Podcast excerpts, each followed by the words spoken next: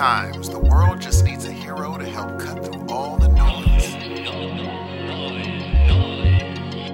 Well, now you have two.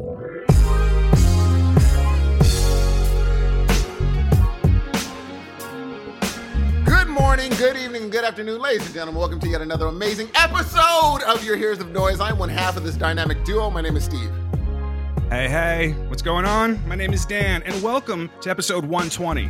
Didn't say 119 on the last one because it was going to be a bonus episode, but you know what? I changed my mind. Welcome to episode 120. Steve, what's going on? How you doing today? Life is good. I missed you that last episode, bro. Yeah, I know. I, I tried to get you, but you were like, "Fuck no, I don't want to do that."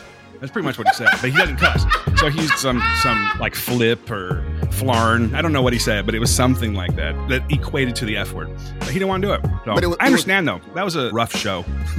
No, it was fantastic. Did you listen, Steve? Listen, bro. Yeah.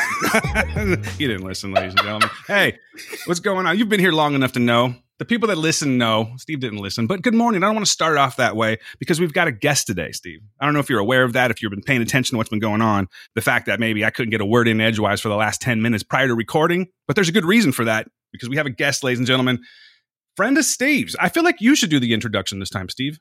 I think it would be better coming from the heart. Okay. This person I'm about to introduce is one of the most talented people that I've ever met in my life. I knew him when he was a young man. There's a place you can go. And um, he was an incredible bass player. Turns out he's an amazing songwriter, amazing singer, amazing rapper, amazing battle rapper. He's the man, the myth, the legend, one of the most uh, driven people I've ever met. The dude, Daniel Dominguez. What's going on, Daniel? How's it going? It's good to hear you guys again. I missed you. I think we could just end that on a high note and then put all the banter at the beginning, edit it over to the end, and uh, He's like, you know what? I think I've given you enough of my time. Just take the rest of it and put it together. Frankenstein that shit. yo, y'all really gassed me like that. I appreciate that, man. Wow. Dude, welcome to the show, man. Because like Steve's been talking about you for, gosh, I guess the last couple of years. And I hear the name, and it's weird. You know, it's a small town we live in. This is the first time we're actually meeting up. See, here's the deal. I feel like I'm gonna have to take a back seat on this one That's because you guys have history. Did you hear that? He's been listening. He knows what's up. You guys have history, and I want to hear what's up. So I'm just going to start this right away. Daniel, how do you meet Steve Hudson? Where does the union happen? And like, why are you here now? Like, what's what's going on? Talk to me, dude. let me try to give you the abridged. So uh it's 2005. Steve, yes. Yeah, dude. Yep. Dang. Jesus. Okay, so it's like 2005, and I'm doing the band thing. I'm starting to get into rap production.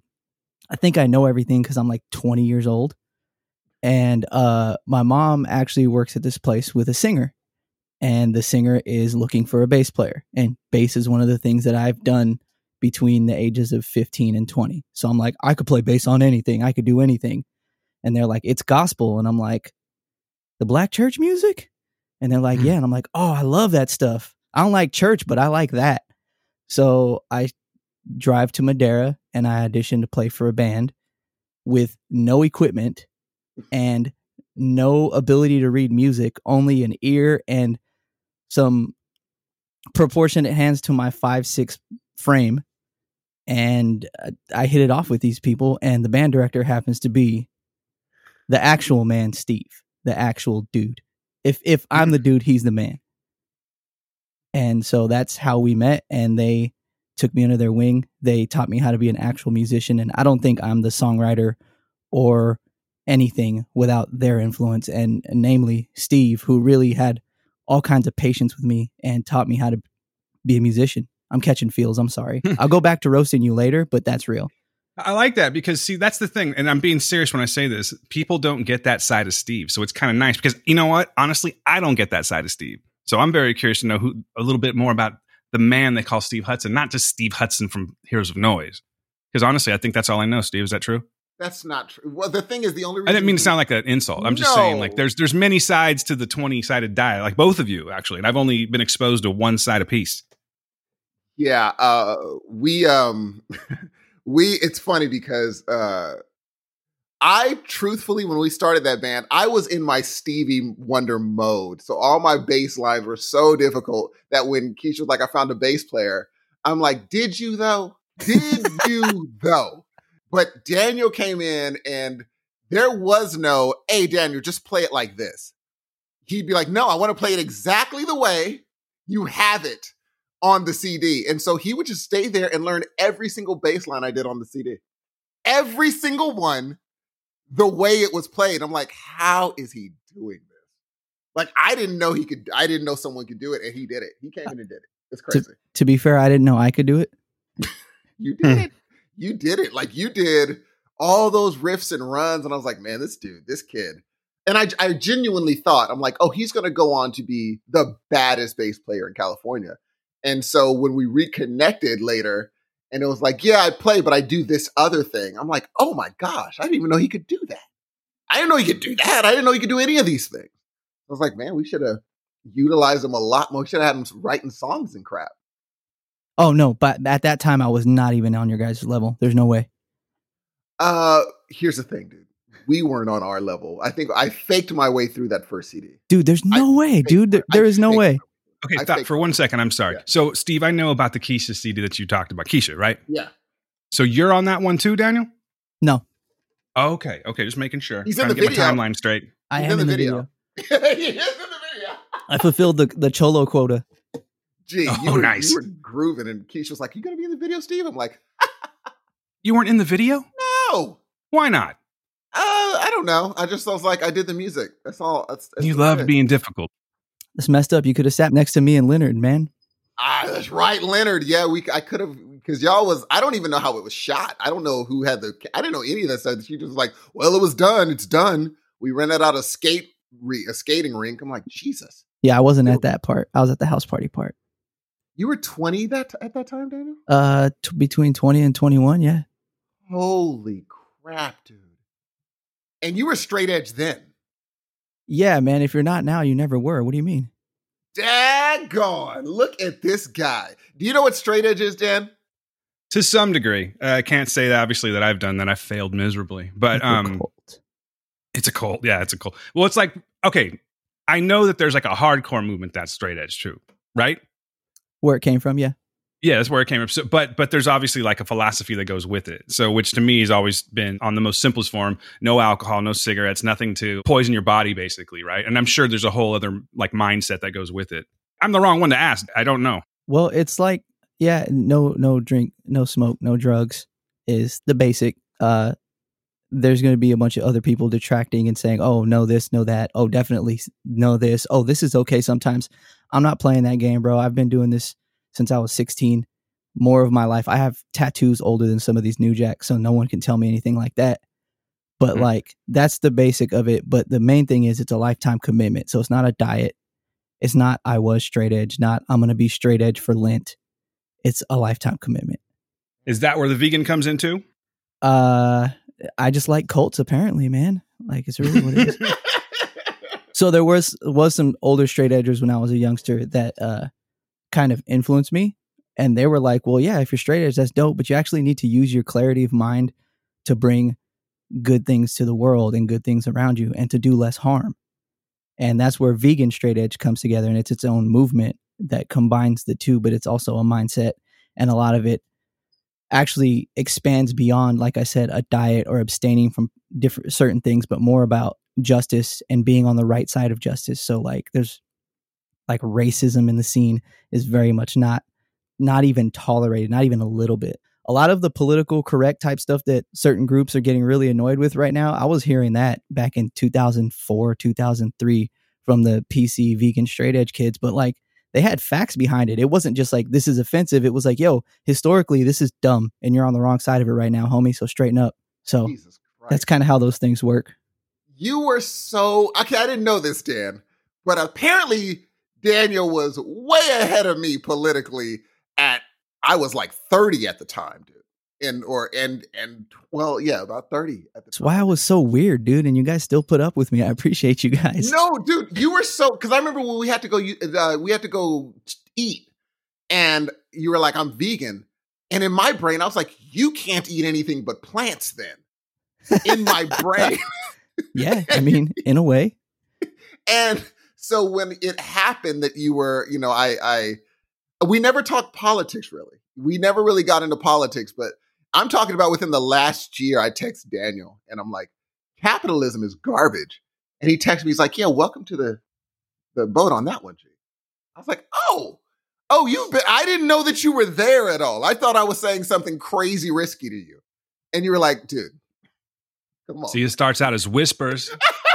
You know, no, seriously, it's like whispers basically, man, with, with Yes. people. And now people are starting to get hip to this shit. So now it's not so much of a whisper anymore. We're just catching up with where he was. yes. Funny Ex- callback on that. I learned all that from being in the hardcore scene, the, which it relates to the punk rock scene. So the vegan and straight edge communities, they're they're hip to everything, and they're the ones whispering, you know, five years, ten years ahead of things. This goes back to like DC hardcore, like uh, Ian MacKaye or something like that from Minor Threat. He was straight edge. Is it the same thing? Just a newer generation? Yeah, well, I mean, they they kind of credit him for starting the whole movement, and then you could watch tons of interviews on him on how he feels about that. So, like, yeah, he was kind of the, the Hulk Hogan to you know the WWE for that whole deal. Mm. Good analogy. But pe- people took hold of it, and it's really just taking its own life. It's a trip. It's really a trip. Sometimes I look at my tattoos and my life and body work, and I'm like, wow, I'm really just a part of this thing that I got into when I was a kid because I needed to belong to something. I have family members that are in gangs and stuff, and that wasn't really the life for me. And I need I didn't belong as a kid. And going to hardcore shows and punk shows, that was kind of cool, but like I still didn't really associate with all the stuff. The straight edge thing, the vegan thing was like something to belong to. Yeah. That's kind of like a there's a lot of people like me who took on that that whole mindset, you know. But yeah, Ian MacKaye was the dude that started the thing, but I don't think he started it to have dudes tattooing the word straight edge across their stomach at Fresno Tattoo at the age of 18, you know, yeah. by a don't think that Peckerwood name, by you know, by an old jail dude. Yeah. I don't think that's what his outlook was.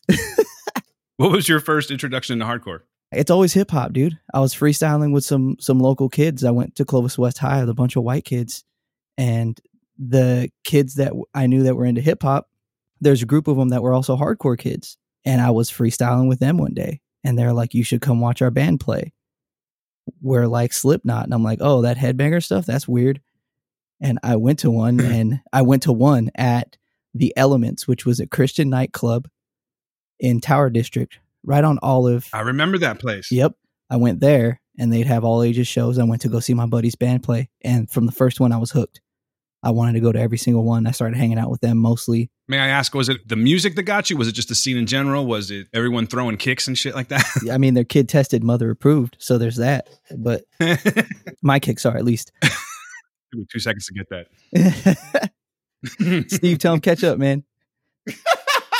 I know. I'm telling you, I got to wake up a little bit. People are like, this is light. This was light. Steve did you wrong too, because he's he's letting you be the straight character and do all the, the do all the heavy lifting because you know he No. can't keep it straight. Ain't nothing new there, Daniel. Here's here's the funny part. Here's the funny part. Talking to Daniel, like this this hardcore stuff, I told I knew Dan Dan was gonna be more of the because I still don't get it. Like when I when I, I've been on the show, I think you've probably heard me say, and Dan's had to correct me, being like, "That's not the same sort of music." This is true. Yeah. Dan's like, "It's just totally different music that you're listening." I'm like, "No, he sings this sort of music," and Dan is like, "That's not true." And I'm sure if you called him and asked him, he'd say that's not true. But for the record, it's not like that's my scene. You know what I mean? Like I've been to hardcore shows. I, I- there's been hardcore bands that I've been into, but that's not my particular scene. So I'm I'm curious about it too. But I can tell you, you can't really lump in, say, as you used to call it, death metal with hardcore. I mean, there's so many different genres in metal. If you even want to call hardcore metal, which I wouldn't, that I mean, it's got metal. You know, there's some properties to it, if you will. But like, It can get so nerdy right now. I don't know if, if Yeah. the, the, the listening audience is ready. Between, yeah, yeah, please do. I can think of like three people that'll be into it. I'm down. That- but that's so what she said. Oh, You know what? I'm so sorry. I'm so sorry. here's the thing. Here's the thing. Like, I, I think when I hear that sort of music, it all combines together to be like, oh, this is that thing Daniel sings. And Dan's like, nah, no, it's not. He'll show me a song. I'll be like, oh, yeah, uh, the Daniel music. He's like, no, no, not at all. That's not it at all. He does this. Can I say you're both right? Please. Here's why. So, and this calls back to your question of like what got me into it. It was everything. Like, like I said, I was um, 15, I think, when I went to my first show. something like that. So I was a sophomore in high school, and I was kind of outcasted with my group of friends, anyways. And there was a bunch of people that everybody was kind of an individual, and I was striving for individualism in a group setting. You know what I mean? Totally. And this was a place where, like, yeah, it was clicky and it was still a bunch of weirdness, but like, there was a lot of freedom there. And what really got it was I was a hip hop head. Every song had these things called breakdowns, and breakdown a breakdown is basically a rap beat.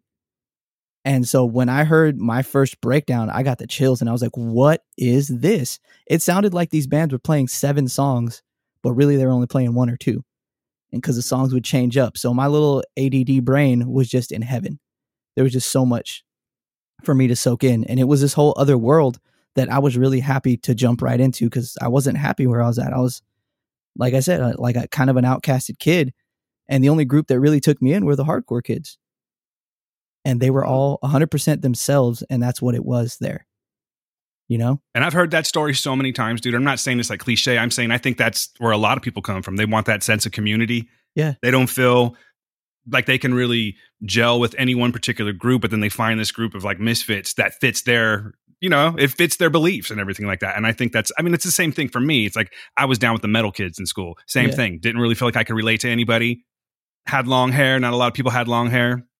And i start i just looked for the for the slayer shirts you know and that's where it was. That's pretty much how it happened man you know? And i think that's just and that at its you know at this minimal level is that sense of community. You're just striving to find a set of people that you can hang out with with like minds that you can have fun with and not feel like a loser right so Yeah. like the the like-mindedness is wild because the the stream of consciousness that, that a lot of people subscribe to there is this freedom of expression and this whole idea of like look as long as you're not oppressing somebody or putting somebody down do you do your art. So if you're a hardcore band you could sound like so many different things. And that's the cool thing about hardcore is it's like this it's this buffet. And it's like if you're from this area you may be influenced by this. And if you're from this area you may be influenced by this. And if you're this race you may be influenced by this and you bring these things in. So like the band i went to go see they liked slipknot but they're a hardcore band because of the ideals they carried and because of how they expressed themselves. And so they had some slipknot sounding parts but then they had some other stuff in their songs and it was just like i said it was like this dope buffet you know of art. And I think that's why you're both right too in saying and Steve saying, well, this is what Daniel does because chances are whatever he's listening to, I'm I'm probably influenced by in one way or another. But you also can't really put a pin on it. So Dan, you're kind of right in your own way too, because I'm not exactly that. You know what I mean? right It's like calling a buffet uh, a Chinese food restaurant. Jesus. That would be horrible. Yeah. Can I get a Don DeMarco? See, I just called back too. Marco. Can I, I? I called back too to us, me being vegan and going to eat with you guys. we did go to a. Uh, I forgot we went to an Asian buffet. Ooh, Oh my god, that was good too. I still remember that. You ate fries. y'all wilding, dude. That was not. it's, Uh, I think it was Leonard because Leonard was my my youngster. So me and him were, were like like the the young clique, and like he was not having it, dude. but he was so polite. He's such a sweet dude. He wa- yes. Do you, and, and the funny thing is, I, uh, that was when I was like, you can eat that, you can eat this, and seeing you, uh, mind you, I never thought I'd be vegetarian even ever. I did. and so, see, did you really? Oh yeah, What made you think that? cult leaders know who they could pick out real quick, bro. Yeah. Real he quick. was harming you man Dude, it, it's so funny because it, it, it all it took was one thing to click where someone was like, uh, I, ble- I believed in animal rights. And they're like, Don't you eat meat? I'm like, Yeah. They're like, Well, then you can't believe in animal rights. And I said, That's ridiculous. And the more I thought about it, I was like, Wait a minute. Who told you that? A per- like a random person where we were just talking. It wasn't even a friend. And I was like, I believe in animal rights. And she's like, Don't you eat? It was a woman. She's like, Don't you eat meat? I was like, Yeah. She's like, Well, then you can't believe in animal. I mean, you can believe in it, you're just not practicing it. Which is a And it- recurring theme in the world, actually. Dude, listen. And I got home, I was like, that's very true man people there's lots of things that people acknowledge they just don't follow they they just don't don't practice believe. Yeah, I remember that. Remember that old quote? They're like, I can't hear what you're saying because your actions are so loud. Ooh. And I was like, oh, dude, that's one of those where I just like that. I was like, I, I can't do this anymore. And since I, you know, and that bleeds into, as Dan knows, into everything where I'm just like, well, where does it stop? Like I, if I see a, if I see a bug or anything, I'll catch it and take it outside. And when people stomp on them and like say they're vegan and they stomp on them, I'm like, well, where does animals stop? When does life not matter then? Yeah, And that's true. where my whirlwind goes. Where I'm just like, if life matters, life matters. Right? How Like, big? How just be small? How inconvenient? How inconvenient Yes! is it? How threatening is it to me? Bingo. And it's and my thing is, when does mercy stop? You're showing mercy. When Yeah. I, I remember telling Dan, I'm like, when you tell a kid, "Hey, save that roach," you're not showing it what you're showing that kid mercy. That you being bigger doesn't mean that you have to kill something. You're Yeah, I'm going to come off like a terrible person on this one. So I'm just going to say, I'm just Kind of a recurring, kind of a recurring thing. Do it. Do it. It's always me, right? now, Dad, Why are you going to be a t- terrible person?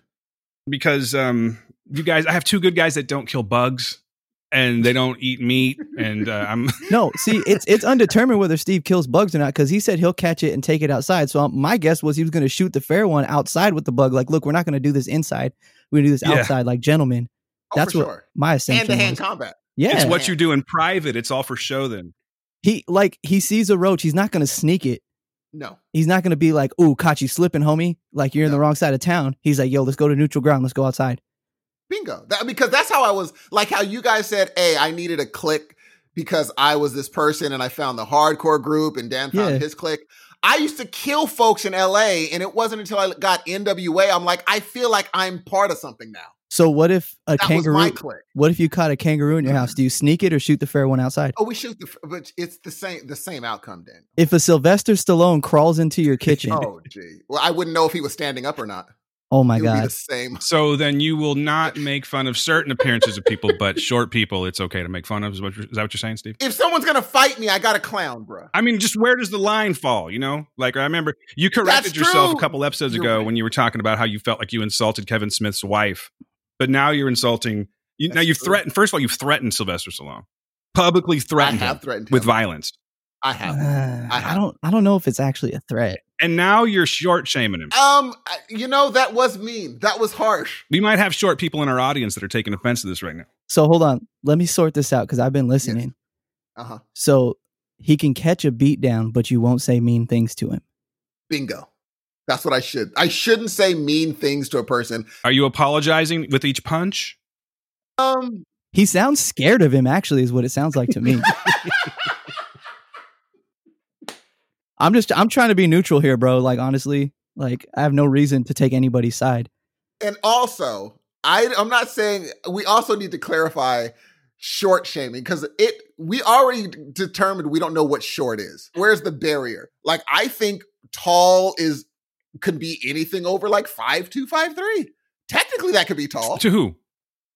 Look at him Uh-huh. backtrack. I love He's this so part. scared of Sylvester Stallone. I love this part. I don't want to be mean. You're right. I need to reshape how I think about people in general. you backtrack on your backtracking. I'm backsliding on my backsliding. You're right. Uh, I won't call Sylvester Stallone short, but I will say that he can catch these hands at any given moment. You'd have to throw him down to him, though, is what you're saying. I'm not saying I'm not gonna. I'm not short shaming. You're so easy, Steve. It, it, facts are facts, and if you're taller than him, then you're taller than him. I don't know. I don't know his height. I will say that I don't know his height. If only there was a way that we could look that up. ah, it's a pipe dream. Well, people. The thing is, like I said, we don't know what short is. Some people call themselves short, and I'm like, you're not short. I've been called short Same. By who? by tall people. Well, see, that's not fair. Like, what are they like six five? Uh, some of them. Stallone is five ten. No, he's not. not. That must be his build height. There's no way he's five ten. There's no way. Did you notice my hesitation when I read that? I'm like, I don't think he's five ten. I really don't. I would say I would guess he's probably around like five six, five seven. Five seven is fair. I've heard other celebrities say he's five three, but they say it in a condescending way. So he's probably five six because I like to think I'm the same size as Sylvester Stallone, and that'd be tight. Which means that I could be your sparring partner. Oh snap! Oh, That's crazy. But I'd be too nice to you, Daniel. Oh, we can change that. I, well, if you were like, if you started b- doing some of your battle rap bars on me, I'd be like, okay, we gotta, we're gonna. He'd go. be applauding. That's false. Oh, is, oh, uh, Daniel, would you be mad if like we clipped on one of your battle raps to the end of the show? I'm not a fan of my battle raps actually. Why not? Okay, do you remember a bar from your battle rap? Uh, yes. Hit me with it. I'll try to remember it. Okay, go. Uh, it was something about Six Flags. This cat is a biter that's got no style, so it's just bad when he flows. I mean, he can't be a writer, and he's got no lines like Six Flags when it's closed. That's a good line. That's what it was. Yo, that shit's like ten years old. That's a good line, G.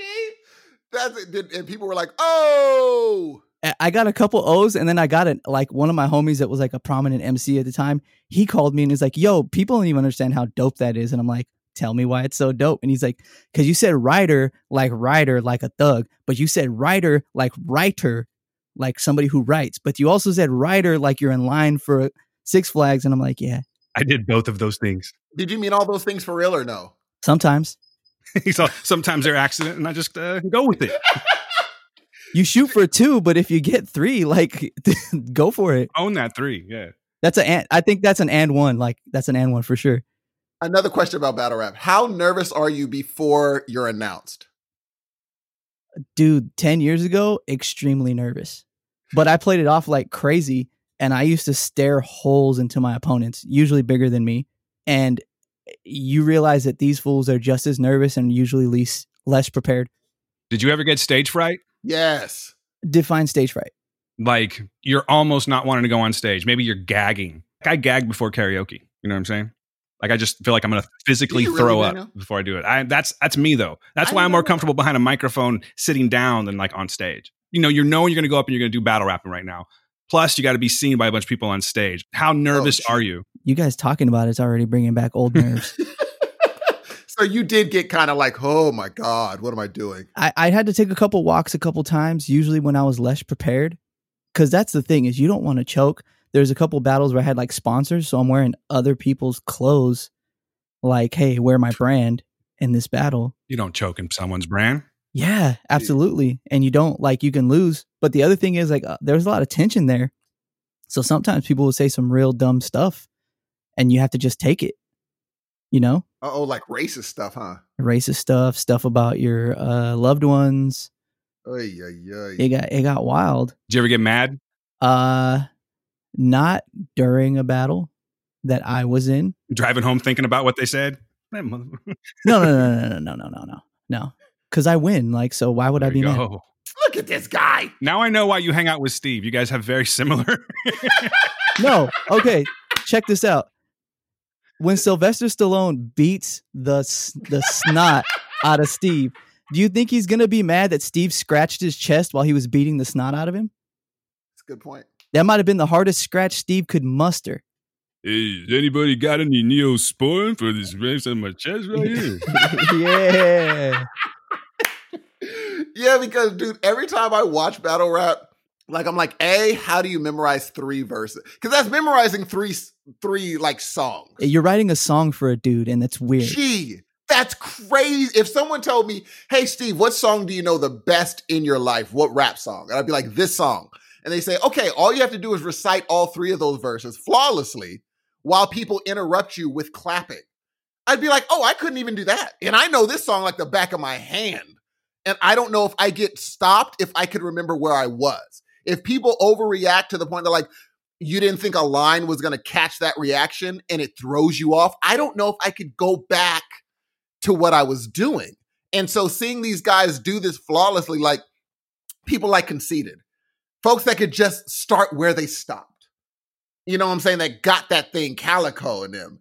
Mhm. And I'm like, look at look at Daniel up there being like, yeah, nothing's gonna stop my flow. It's muscle memory first, but second, nobody knows the song, so if you need to change a couple of things, it's okay. But you have to be dope to change a few things and still finish that all that.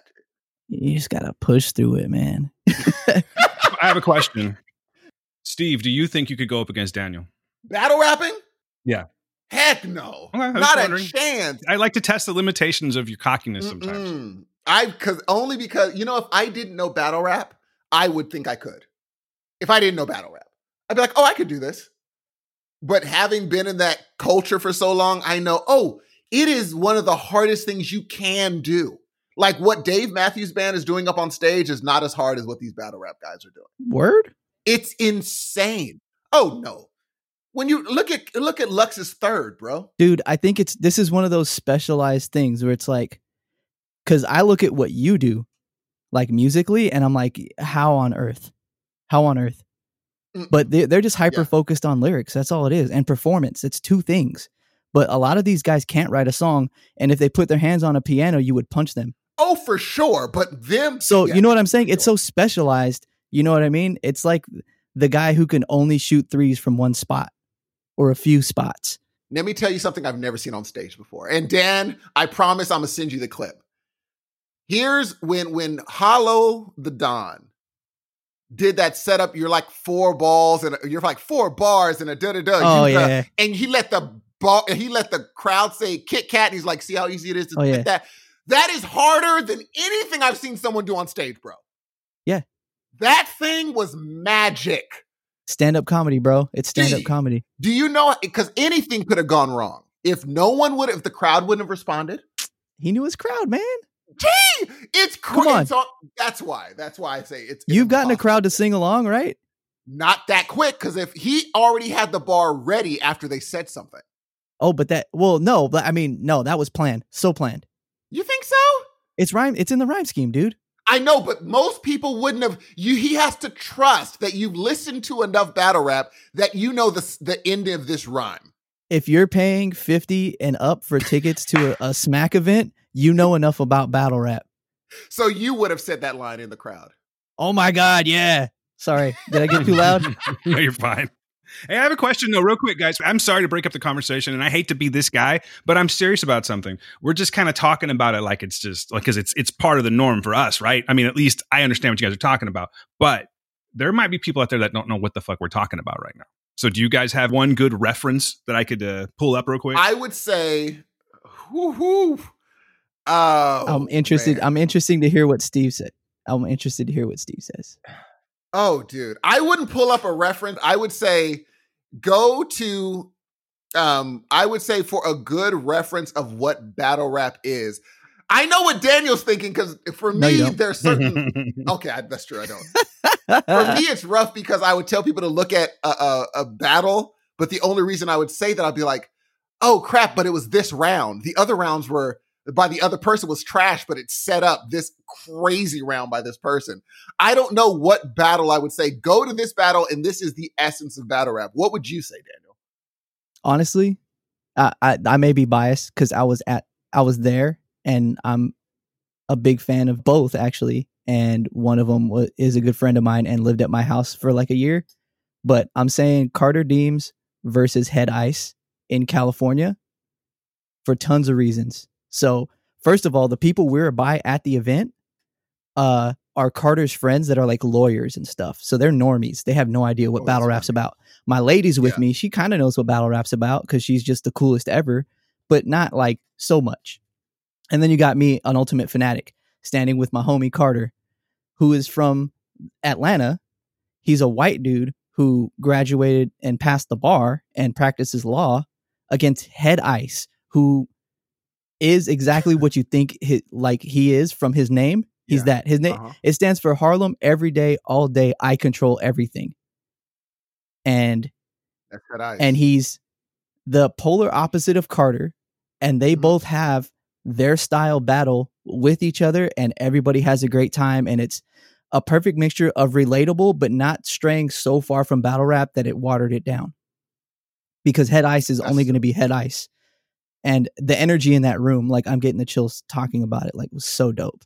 And Ruin Your Day and Avocado and that staff there, they are to me what Great. anybody that wants to get into battle rap should go watch Ruin Your Day and follow what they're doing. I'll make him go really dumb for There's talking Carter. slick when I put that metal in his mouth. Now that's a silver tongue. Yeah. You started battle rapping at the age of 51. Back when you were really young. When you were really young.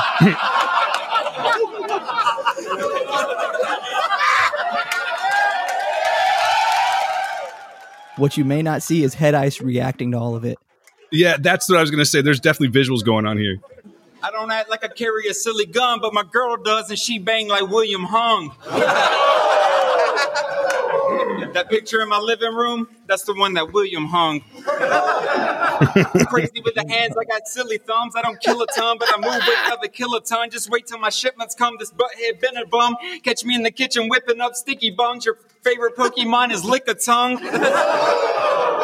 I'll make him stop motion like chicken run in minute, son. My mom beat you in a foot race. That chick can run.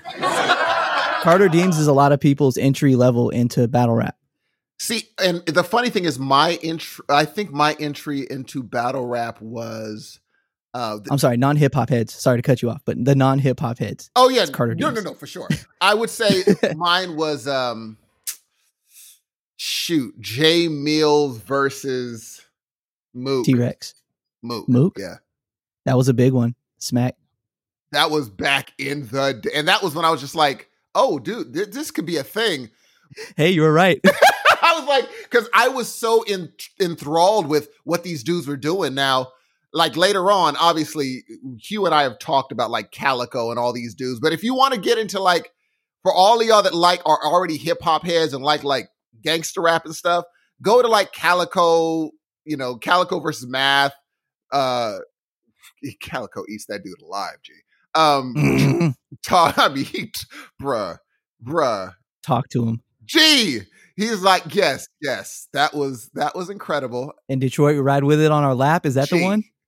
Gee, Oh, when he said he said you're gonna feel like a third wheel when I send a couple to take you out, bruh. I was from Detroit after he said that line. I said, what is this cat talking about? You know, the funniest thing is, and I think again, the non battle rap listeners won't get is that like he's using figurative language to say, I'm going to sh- fire two bullets uh, to uh, kill you, send a couple to take you out. But he's masking it with, you're going to be hanging out with a couple, which is so hilarious to me. Like when you step outside of it and analyze it, it's ridiculous. But the way people react, it was at le- it was as if he was changing people's lives. Could I dumb this down to the point where I'm not giving people enough credit and just be like, uh, if you don't understand that, then Please, contrary to what Daniel might say right after I say this, like check out Eight Mile. Yeah, that's true. That's true. And it's yeah, that's a lot of people's entry no, level. no. no, I was dude, gonna say right. that there are lines that I could. There's at least a hundred battle rap lines I could quote to this day. And they're from some battles. Like I know John John Da Don line, and I'm not even a John John. I'm not even a John John fan. You know what I'm saying? You know why you know John John Da Don lines? Huh. Because he's taking everybody else's lines, so there's someone else's Gee, anyways. Don't worry But about what it. about the Ooh. dude? That's not true. oh my God! Stop. Well, he Stop. does. No, no, no, he does. But I, the ones that I like, the one, the only one I like was now I got the crowd going wild. Ooh ah. That's that line. I was like, Terrible. You think? Horrible. What are you talking about, G? I actually skip through John John's rounds most of the time. Okay, you don't know that. That that line is dope, G. If his name was Juan Juan, I'd be more interested. But I would say, like, um, I can, eh, dude, I could rattle off uh, uh, hollows. I could rattle out Charlie Clips. I could rattle off conceited lines because there's certain ones that just stick in my head where I'm just like, that's funny. And the, uh, For sure. and also the um, uh, um, immaculate lines, certain immaculate lines. I'm like, it's not so much the line; it's how good he does without fumbling that line. I can't say the line without like fumbling. But anyway, yeah, check out. he lives to his name. if you like performances, if you like performance art, and you like, uh, uh, you know what? I will even go so far as like, have you, if you've been to those, we- uh, kind of like artistic one man show type things? Absolutely. Stand up comedy. Yeah, stand up comedy. Go into battle rap. I would, if you are already versed in hip hop, go to Smack. Smack is probably going to be your thing. If you're not versed in hip hop, I would say go to, um, like check out what Ruin Your Day is doing. The early, because even they get real deep. Like if you don't know a lot, Their, their content is great on that channel. Yeah, but they get really deep if you don't know what you're. Yeah, they get They really deep. Yeah, They can. So I would even say go before that because in order to enjoy some of their videos, you have to know what was happening around the time, Oh, who sure. they're talking about, what the culture was doing. Be like, because they'll talk about, hey, at this time, such and such and such and such wasn't getting along, so that line was in. That crap is great when they broke down. Um, It's pro wrestling, dude. Yes, you have to know what's happening. um, yo, Big Gerald, that whole thing. oh my god. it's kind of like watching a series of TV shows like you you this is an ongoing episodic Yes. forever. Every every event is an episode and chances are if you're joining in season 6 and somebody's so evolved now, you may not get it as as hard. This is coming from somebody who watched the new Star Wars movies first. Here's the funny thing. Dan, I would say this like there's there's one battle where this guy is talking to this uh his his opponent. He's talking about what that opponent's father has done for him. He's like, he sent you to the best schools, the this, and he's breaking it down. He's like, why you gotta act tough when your dad did this for you and this for you? He goes on this long rap, long thing, and he said, yo, and he calls out the guy's dad. He's like, yo, Big Gerald, and he looks around, and the dad's the dude's dad answers like, yep. and the guy said, that's how you talk to your son. I was like, oh my, if dude wouldn't have answered, that whole line is dead. And I'm like, there's no way the guy's dad's gonna answer. And he's like, yes, sir. I'm like, oh, That's a long ride home right there. Gee, I know Hitman was like, why did you answer him? Why didn't The you look just on sh- his face. there, there there's so much deep in that, but there's so much the look on Smack's face cuz Hitman was next up and Averb was like, "Nah, it's still me." Uh at that line. And but to to wrap this thing up cuz like we can go on for battle rap for years. I'm not really battle rapping right now. I just watch it and I probably will never battle rap again Oh, until Steve calls me out and then I'll have to, you know. I put it said, down. yo. But this is this is the thing you want to do. Uh if you're looking to get entry level is understand that everything in smack if you don't understand what the word is, it's a gun.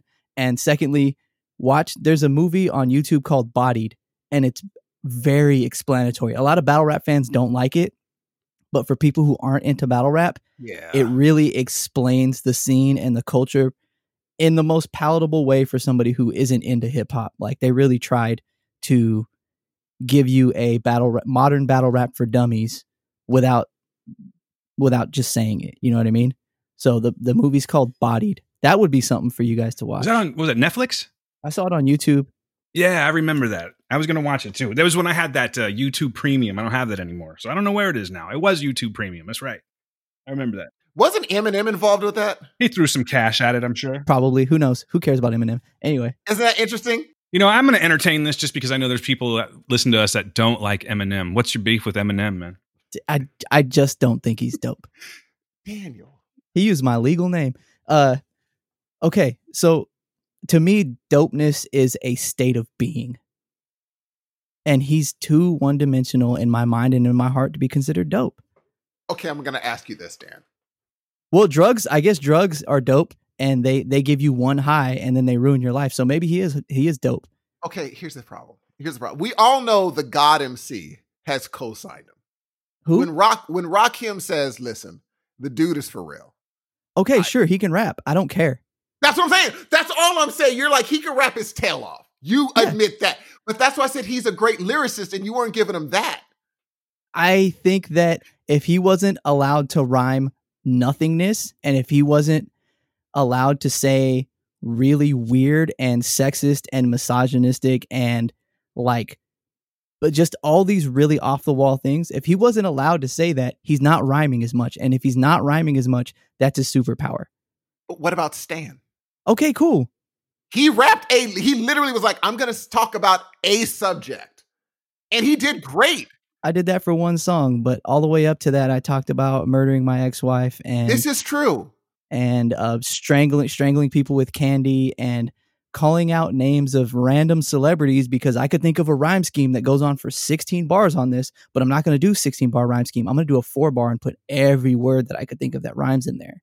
I think it's something about him because a lot of rappers rap about bullcrap. But it's something about him rapping about bullcrap you don't like. He, he's got a dumb voice. His production is cheesy. He's he's Walmart, dude. He's McDonald's.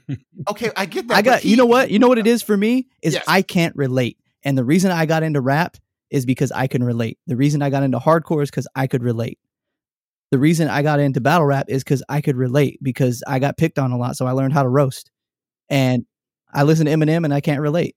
Okay, here's what I couldn't relate to. Later on, when he was rich and he was still talking about stuff, I couldn't relate to that. Yeah, he's got a point, dude. He's he is a little one dimensional. He is very, but Mo, what rapper?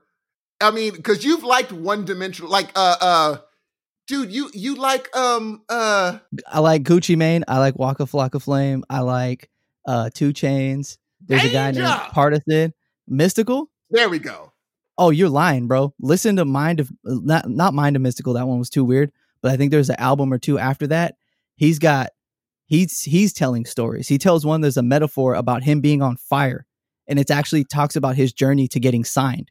But he uses a metaphor of being on fire and nobody noticing, and he can't get out of it. And then at the uh, the spoiler alert, you guys want to f- fast forward or something. But at the end of the song, he goes out. He's the fireman is like, I can't help you, none of that. He goes to the lake. He's rolling around in the lake. He can't he can't get put out of this fire. And then somebody walks up to him and hands him a tape and says, You've just been put out. Fire went away. Done. But someone could wax poetic about an Eminem song just like that. You just like Mystikal. and I'm not saying you like Mystikal now that he's gotten convicted of stuff. I'm not saying that you Yeah, definitely not. his actual real life is problematic. I'm if not he saying said, if he passed me a that. note and said, "Do you like me?" X, yes or no, I'd probably do no. That's what I'm saying. But I, what I'm saying is, I think you give, like you said, you can, you can. There are certain people you feel as if you have a connection to, and there is just not the cosmic connection to. And I don't think that your dislike for him is something that you. It's it's not an actual uh, a thing. It's just something that's not. It's metaphysical that you're not connecting with him. There are certain people that I connect with, and I don't Yeah. know why. I can't even put it into words. I just don't eat that. His dimension ain't, ain't for my flavor. But and not to say I haven't listened go. to Eminem That's fair. songs. That's Not to fair. say that I've haven't heard Eminem songs. You know what I mean? But I'm not. I'm not looking for that. I'm not checking for that. That's doing nothing for me. He likes what he likes, Steve. How is Gucci Mane doing something for you? Sauce, and that's something that Eminem doesn't have. He has no seasoning. Neither does Take that as you Gucci want. Man, Gucci Mane G. Are we really sauce. having this conversation? Sauce, How? sauce. Give me a line that he has sauce on. Remember, I can pull up anything you want. Um, Uh, no, I'm sure. Da- I'm sure Daniel can recite these. let's see. Give me The lamb. something. The Lambo, the something, the something, the Rari. If I wasn't rapping, I'd probably be robbing. Oh my God. That's not tight. I believe it. I believe it. Daniel. You know what it is Daniel, too? Is. I believe it. I believe it. Eminem has not killed his mom. I don't believe it. Okay, He's you know what he is? you know, Mystikal's not never been on fire either. Yeah, yes, he was. I'm sure he's burning right now. Uh, and he Stop will be later too in Stop life it. after he's dead. Anyways, you know what Eminem is? He's What? a lot of the kids I went to high school with, and I hated high school. And that's what he That- represents. there we go. And that's there. And welcome to the counseling session. There we go. Thank you. There we go. That's yeah, I don't I don't rock with it. Like uh, when a lot of people were taking that that moniker on, they're they're dickheads, and he's their leader. I I totally. get that, you know, dude. what's funny. I really do. Gucci Mane, all them cats are people that I that used to act like they were harder than they were, tougher than they were. How dare you? Gucci has a justifiable justifiable homicide. Gee, does he? Yes, Jeezy sent somebody. I read his book. Jeezy. Well, me- then me it's and- true. Yeah, Jeezy sent somebody after his chain, Uh huh. and the chick he was seeing at a strip club took her to his house or took him to her house, and she was setting him up. Two dudes tried to get him. He wrestled the gun from one of them, shot one of them, while the other one fled, and that's why he got locked up in 2007 or so. Sounds very Soulja Boy. I have no idea what that means. Oh, Soulja Boy chased people out with a. No, no, no, no, no, no, that's different because because because Soulja Boy, Soulja Boy wants to be Gucci Mane, and he's already said that. I, am sorry, I can't think of a better Gucci Mane line right now. That's what I'm. I'm waiting because I could rattle off Eminem where you would say that Eminem line is dope. That's a dope line. Here's something that I learned Okay. after doing music with you is that it wasn't all about lyrics. It wasn't all all. about lines. It was about delivery. It was about but sincerity, believability. It was about all these other things that you can't really teach. You can go take creative Totally writing true. classes. You can hire somebody to write for you. You can't hire somebody to put sauce on your songs the way Gucci does it. At, you know what's funny? Uh, my son and I were having a conversation about best rapper, and we I told Dan this, and we were, we had to break it down where we both said, "Oh, you know what it is? There's conversational rappers and there's rapper rappers. Conversational Yeah. rappers are people that act like Jay Z, Biggie, and Pac are conversationalists. Where he's like, he's like, um, um, uh, where Pac's a J- preacher. yeah, and they're, it sounds like they're sitting down and kind of talking to you about. um He's like, I'm a bully with the Bucks. Don't let these patent leather shoes fool you, young. And I got the fully in the t-. like that kind of like uh, uh uh Jay. Like Yeah. he's just like, yeah, I'm just talking to you, Biggie. I'm just talking to you, Pac. I'm just talking to you. Whereas other rappers are rap. Ice Cube is not a conversational rapper. Dan, watch me ruin Steve's life. No, I'm ready for it. Let's do it. Biggie's overrated. Oh, that's fair. No, that's totally fair. Biggie's not the lyricist. Biggie's terrible. that's like, I don't- I don't- terrible. You're like- crazy. Well, maybe not terrible, but uh he was a hustler and he was smart and he did good things. But like they they try to act like he's the greatest of all time or he's no, no, ultimate I'm not lyricist. He's not ultimate lyricist. So what? He didn't write. I put songs together that don't that I didn't write either.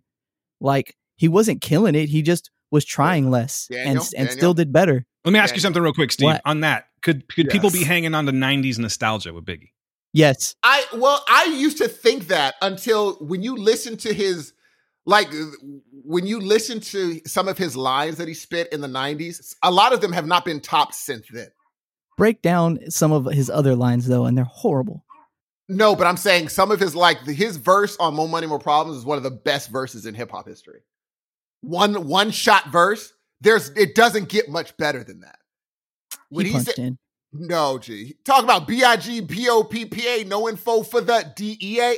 Gee, that is such a great first line. Wow, like, he he rhymed A with A. Oh my god! Watch Gee, out, Eminem. G, G. That that punch in, Rhyming letters is like the entry level freestyler thing.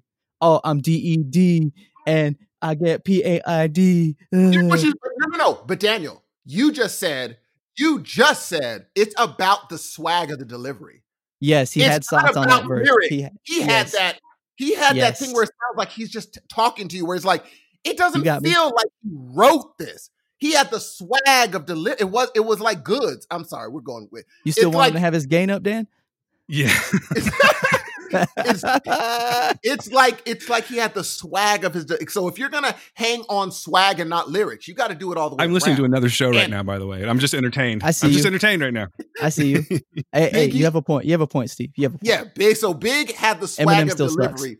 Jay Z had swag of delivery. Pac had swag of delivery and lyrics. But Oh my I God, yes. totally agree. Where I would put Big- now, don't get me wrong, I put Big in the top five, Sure. But I don't think he's out rapping. When we put him in the time frame, what Rakim was doing in the '80s, he was an alien. He was the first one to instead of being like hot hit it, hot sit dimmick hit hot hit it. Instead of doing that, him and Big Daddy Kane were like rapping to the point Yeah, people were like, "Oh wait, they wait. were they were really using their syllables and they were Yeah. really rhyming. they were like actually not doing and people were like how are they doing what they're like what is he doing over there you know what i'm saying Here's the equalizer that that really fixes it for the nerds.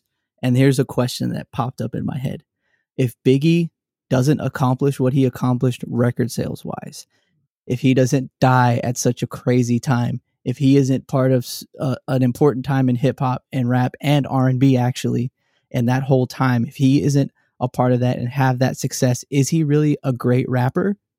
Because people weren't buying his stuff because his raps were great. They were buying it because the production was fire. Because they were sampling all these old top forty songs. that you There had was marketing. already The music videos were movies. They were Mhm. buying that. They weren't buying his raps. This But was the yes. shiny suit era, and this he was the one of the genius of. P. Diddy. Mhm. The genius of Yep. P. Diddy. As much as you want to clown right. him, the genius of he made people think Mase was crook, yeah. crazy. You know what I'm saying? And Mase could rap. before he met when he was killer, when he was uh uh uh Mase Murder, he could rap. But when Mase, He still had lines. what did he? What? Which ones? The the song he did with uh with Total. Digga Bubba. So what? What line did he have on that? I don't know. He was trying to speak Spanish slang, so I was okay with it. He said "mama" and "papa," and I was like, I could relate. I'm in. Well, I mean, he was like, I mean, he was fine. But like, I would say if, if Biggie, if Biggie had survived, he would. um He'd be washed up. If no, no, no. If Biggie survives, no, no, no. If Biggie survived, he's there is no Jay. Biggie survives, Jay Z doesn't exist. Oh, yeah. for sure, for sure. Jay had to Jay take that crown. does not exist because he would be chasing that crown for his whole life. Pac survives. He maybe makes two more albums, and he's a movie star. He's a movie star. you don't think Biggie falls off? No, because it's nothing that he grew up to. He was rapping like that at 15. You have, Facts. in order to fall off, you had to run up that mountain. There was no mountain. He just had that. So there was never going to be a fall off because he never climbed to get it. It was a gift instilled in him by the universe. So yes, he always has it. The problem is for me is as he's growing, as he has that gift, and he's the type that he's so good at the gift, he doesn't really have to improve. He just finds different ways to wordplay. As mm. he has that gift, now other kids can see something to chase and surpass because he's not going to have to improve. And now he's the crown they're taking from. So kids will just pass him. But he's never going to be, he's always going to be a legend if he survives. But kids will pass him because they have something to, tangible to chase. Can we liken this to sport though? Yes, go for it. He's doing the same moves. Totally. But Okay, um, so did Jordan. And he just perfected them. sure, but when he was playing with the Wizards, how many rings did they get?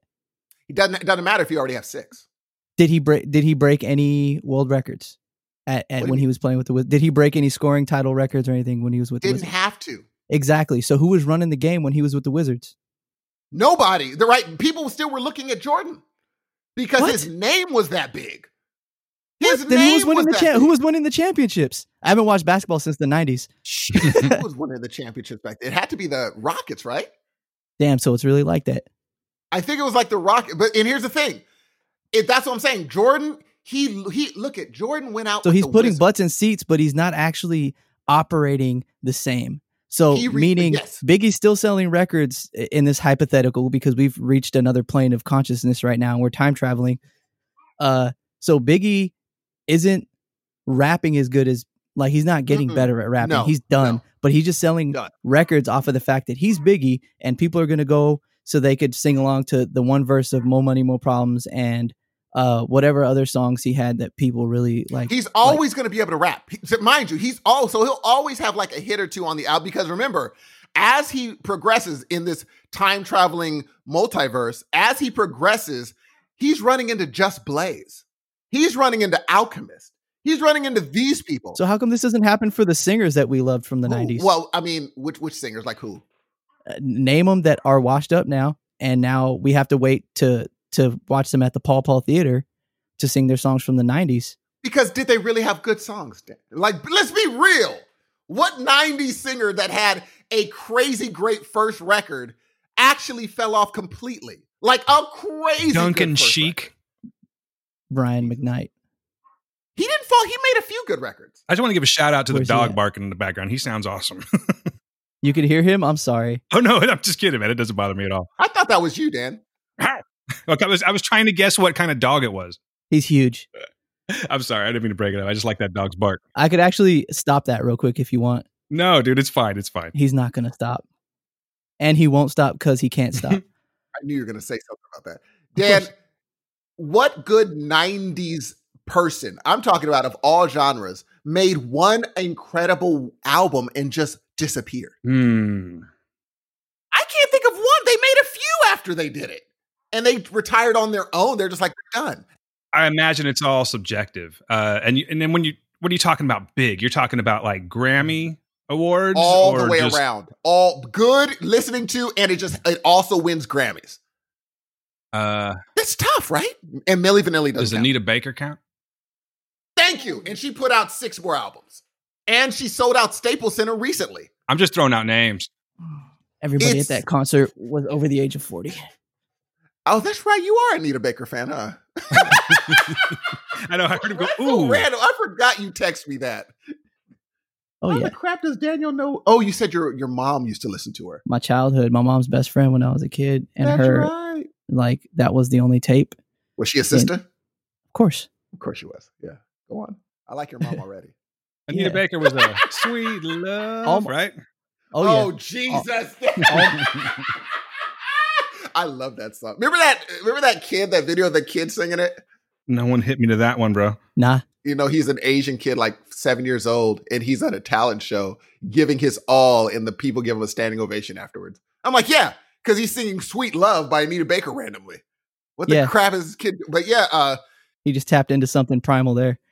But see, that's what I'm saying. If you had a massive hit in the '90s and you won Grammys, you tended to keep on going. And then Oh, today, sure. like, like look today, Okay. Sade had what four great albums, and she can feel she could go today to Tower. What theater do we? She can go to Selland, and she would do well. at She would do well at Oh, yeah. Shoreline. Oh, that's a great. Thank you, Dan. She would kill it. She would, no question. I think she could do the Staples Center, bro. On a tour, No, easy. could- Okay, so Oh, for sure, for sure. I think I'm sure. skewed on my view of like success and being washed up then because you have a point and it's something that I totally ignored because I was just trying to be right in the argument instead of uh look at facts. No, Dan, you can, uh, don't do that. Nor, don't do a smart human thing. You're supposed to react. There's No, you hold can't up. be smart. No, you was right though because like he so we're saying Big is still eating. in this multiverse. He's just not he's just not on TV. He's not on TikTok. None of that stuff. He's not Oh, on YouTube. No, No. no, no, no, no. but he Uh-uh. he's eaten and and honestly that is wild success in my mind but i'm saying he's not if he's if he's alive in this multiverse he's not out rapping j cole fight me fight my me. son is in love with he. Like he says, he's the best lyricist right now. he's the That- best everything he has a song one of his first singles was with missy that i heard and i was like i'm i'm sold That's why it's great because Missy's on it. Yeah. Here's the problem: Kendrick Lamar could out rap him. so So what do we? T- you know what kendrick lamar sounds like he sounds like oh, he sounds like Daniel, he's he sounds like he's trying to rap j cole lyrics through eminem's voice that's what kendrick lamar sounds like Daniel, what are you talking? Okay, number one, you have to admit, let's go To Pimp a Butterfly was a work of art, dude. Oh, he's amazing. I'm not saying Kendrick Lamar sucks at all. He's dope. I just don't like his voice. I prefer J. Cole. But Kendrick Lamar uh, on paper will probably demolish anybody easily. No questions about it. But I would rather listen to J. Cole music. I don't think he's messing with Jay. J. Cole? I don't think Jay. No, I don't think Kendrick's messing with Jay Z. Who? You Is know what I just said, bruh. This is 2020, man. You got to have more than. Bruh. You just hit him in the 40s right there, Daniel. I'm not listening. I'm not listening to that Daniel anymore, Dan- dude. I- I'm talking about lyric for lyric. I that was, think that was Jay-Z, cool when I was in junior high, dude. Jay- Daniel, did you listen to 444? No. Thank you. If you Why would I? Why would I listen to that? Because it's good, Daniel. Ah, yeah, you want me listening to good music now? I've been listening to Trap House. I've been listening to Trap House 3 for the past 5 years, Oh, which is a Gucci Mane mixtape that came out in like 2012. Jesus. I get are I, it's it's on repeat. It's on repeat. Here's one. Okay, here's one we can agree on. How do you like Run the Jewels? Eh. Oh, You did that on now purpose. you're You did that again. on purpose. Now You're you're trying to get me back in. I'm not stupid, Steve. I'm not stupid. You're insulting my intelligence right now. I'll, I'll be honest. I, I did that for the show. I did that for the show. Uh, I haven't listened to enough to to be a dickhead about it yet. But I'm working on it. Yeah. I'm sure. I'm sure 444 is outstanding, and I'm just being an idiot. I did listen to the Carters a few songs off of that with him and Beyonce. I didn't like and that. I didn't like that. that song "Nice" is fire. That's my jam. Now, do, do you seriously not like Run? So you don't? You haven't listened to Run the Jewels? Ah, nah. You know what's super sad? For as much music as I do and involved in and all that stuff, I'm not listening to new stuff very often. It's almost embarrassing. I'm exposed here, but my playlist is the same. I'm paying, I don't know, 10 bucks a month uh, to subscribe to some streaming service that barely pays me pennies for my plays. And I'm listening to the same six, seven songs almost all the time. Yeah, I'm with you. I have a playlist out called The Rook Show and Tour Drive. I have two of those in mind that I usually play that are basically been the same songs I've been listening to for the past 10 years. I'm a mess. That's totally. Fair. And I mean, look, I can't do anything right. No, here's the thing. Like, I- the only reason I'm saying you should listen to, and I'm officially saying you should listen to uh, Run the Jewels is because you're going to appreciate the EQ that El-P has on his drums. El-P's awesome. That dude EQs his drums because a lot of times people, not to get way in the weeds, a lot of times, uh, I'll break it down for the listener. Um, when you're doing drums and you want them loud, a lot of times it over it crowds the vocals big time. Like the every time the bass hits, if the person happens to be singing or rapping during that time, you can hear the distortion immediately. You know what I'm saying? Yep. they compressed and it's all coming up the middle, so they're all fighting for the same frequencies. Yes. And you're like, dude, every time the bass hits, it's like, you're like, oh, you just didn't even. You're like, I'd rather the beat be crazy. And this is on some popular songs have this problem. You could side chain it and it could duck whenever the vocals come in, so then they share the frequencies. But the no, right but time. sometimes that side chaining sounds way like I don't that- even know how that to do that crap. no, it's uh, because you can hear it. Side chaining, if you don't do it right, uh, what side chaining is, ladies and gentlemen, is when something is really loud, I got it or it automatically lowers it and pushes up what isn't loud. Yeah, I sidechain every fucking week. oh, Dan, you're a genius. I like I, that's why I talk to you. But um, So we're arguing about rap now. no, I'm saying you should check out El-P. Even the first song on the newest album, G, dude, that drum intro that El-P accomplishes without it, and it's super loud. The drums are loud, but he has him and Killer Mike's vocals going, and that's the. You know what? Let me. I, I need to start giving El-P props. His engineer is. We're talking about Ice Cube Predator level engineering, where it's like, oh, you want it like this? Okay, we'll just do that thing, and it's So just these magic. huge drums with these vocals coming through the middle where it's just like I remember telling Dan, I was like, Dan, dude, when he he played it for me on the show, and he was like, "Are you really into it?" And uh, when it stopped, I was like, "I'm in. I'm in." Like yesterday. Killer Because- Mike can't miss when it comes Gee. to rapping too. Okay, let's just calm down here. Let's just calm down here. See, Steve gets him skewed. Like he can't just he can't take Killer Mike just for his rapping. He has to throw the politics in too. Oh, he's doing stupid stuff on man. I'm really just trying to stay off all that. It's depressing. Well, no, it's not. I love Killer Mike's rapping. Okay, let's just go rap. That dude can rap. I think sometimes he tries to he tries to put a message more than his rapping nowadays. Before he didn't try to do that. I can relate. Dude, no, that's not true. I heard your recent stuff and you don't put like you know how to re- like wave your message throughout your lyrics, G, and it's really good. I appreciate that, but it is a struggle. And he he always to me was message heavy. But he used to be like I'm lyric heavy and I'll put a message in there if it fits into my groove. One of these songs Ah. on this album, you're like, okay, you wrote the message before you wrote the rap. because he's with El-P, man. He's got freedom. The El-P, man, that dude is Beast. a these these and that's that's the only reason I say listen to this album is because you're gonna get you are gonna get ideas. Oh, You'll get ideas for it. dude. I'm I tired promise. of getting ideas, dude. You know how much stuff that I that I'm doing right now that are ideas that I've gotten. I need to finish my 2018 ideas, dude. Gee, I'm still trying to finish my freaking The Love Below ideas. Man. Like that album made me be like, oh my God. I need I'm doing this all wrong. Oh yeah, you sent me a couple of those. Yes, yeah, I surely did. yeah. I'm all, oh yeah, that. I surely, you know exactly what I'm talking. It actually was like those are the ideas I got from the Love Below. I was like, oh, I love that, but I just never. Man, you guys are gonna make me exercise my brain. You could, gee, I promise you, Daniel, this LP is it's worth listening. Uh, Can, to can. I just finish the stuff I'm working on? Like in August, I wish you would uh, uh, like send uh, Dan a few of the. Can you please send him the "You Ain't Crap Without Your Wi-Fi" song, please? unfollow. Yeah, I can send Please send him unfollow. Yeah, Dan. I'll send it to him if you say the actual lyric. you ain't crap without your mom's Wi-Fi. He's he said you you ain't sniff without your Wi-Fi. you ain't skip without your mom's Wi-Fi. You ain't flip without your mom without your Wi-Fi. Look, you know what I'm trying to say. I love that line, G. That slide is so good. I Dude. cracked. My son cracked up. He's like, "That's funny." It's I funny. appreciate that. yeah, you you can rap, dude. You you you don't give yourself props, man. You know what? It's it's it's a back burner thing. That's why. It's because I have like a band and I'm producing a record for a, a singer songwriter and doing other things that involve just trying to make music the thing that I do. You know. Mhm. So like, why would I rap?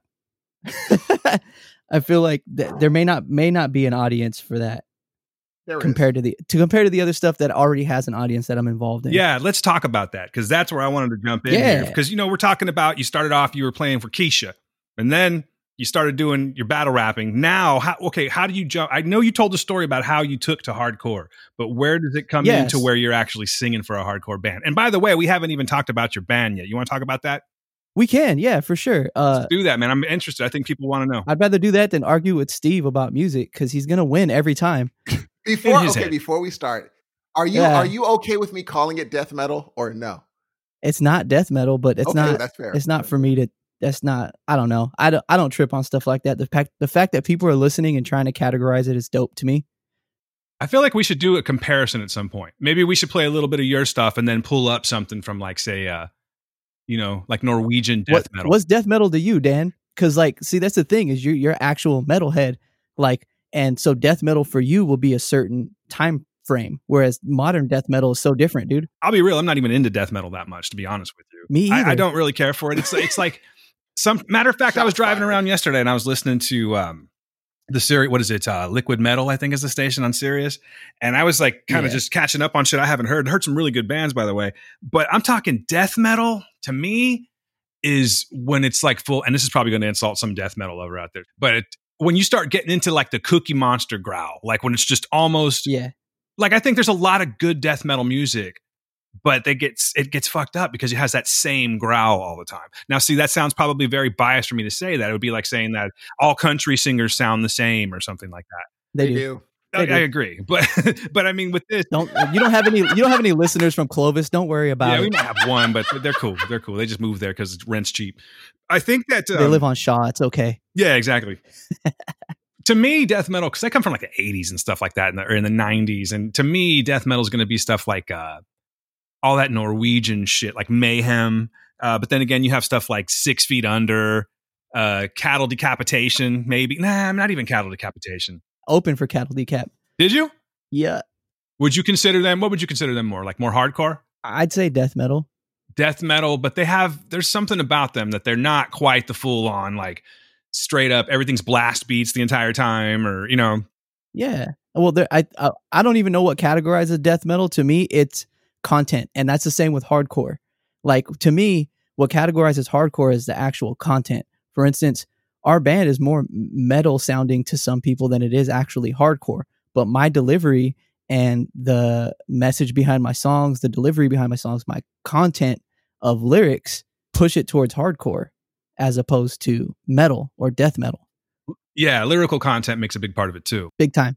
I think that's where like cattle decap it, uh, falls into the death metal category. Or you look at their branding, their their styling of like the actual death on their uh, products, Or like their you know, logo. their- you know you have that that Yeah. weird logo that you can't read that usually falls into oh, it it's just freaking uh, looks like a uh, an old leather seat. Like- or something. yeah it looks like a spider it looks like uh zuckerman's famous pig spider web from Charlotte's web Yeah, it looks like the back of my neck when I look up. What is cattle decap? What? Cattle decapitation. They're a vegetarian. They're a Oh! vegetarian death metal band. you see the irony Yeah, Are they really? yeah. Cattle decapitation. So my little vegan straight edge hardcore band back in 2004 opened for them, which was hilarious. Just jumping around stage, being all preachy and mean, and how was the reception weighing. Uh, probably bad, but I didn't care. I knew everything. This was right before. This is 2004, so right before I was, uh, you know, around actual musicians with uh, Steve and them. So that was the first band I sang for. By the way, I was playing bass for a metal band first Oh. and that's why I was able to play all the weird stuff you're doing because my bass parts were just copying whatever the guitar player was doing. which makes total. And so from there, did you while you're doing this, did you think I want to get my own band together one day, No, or you're just like I'll just bass play, I'll just play bass for the whole time. I was the least talented one in that group, my first group where I played bass. I was the least talented one. I knew the least about music. I like done some trumpet in elementary and junior high, but like this was all by ear. But I did notice that I liked arranging stuff. I had ideas for songs. I had things as I progressed with this band. But like for me, I just wanted to play. So I was just with my friends playing. So the other band developed because we just wanted to jam. A friend had a drum set and some amps, and I had been playing some guitar. And so I was writing riffs, and we started a band. And I started singing for that band because the singer we picked wouldn't write lyrics, had no rhythm, And then when I started writing lyrics for him, he had to question everything.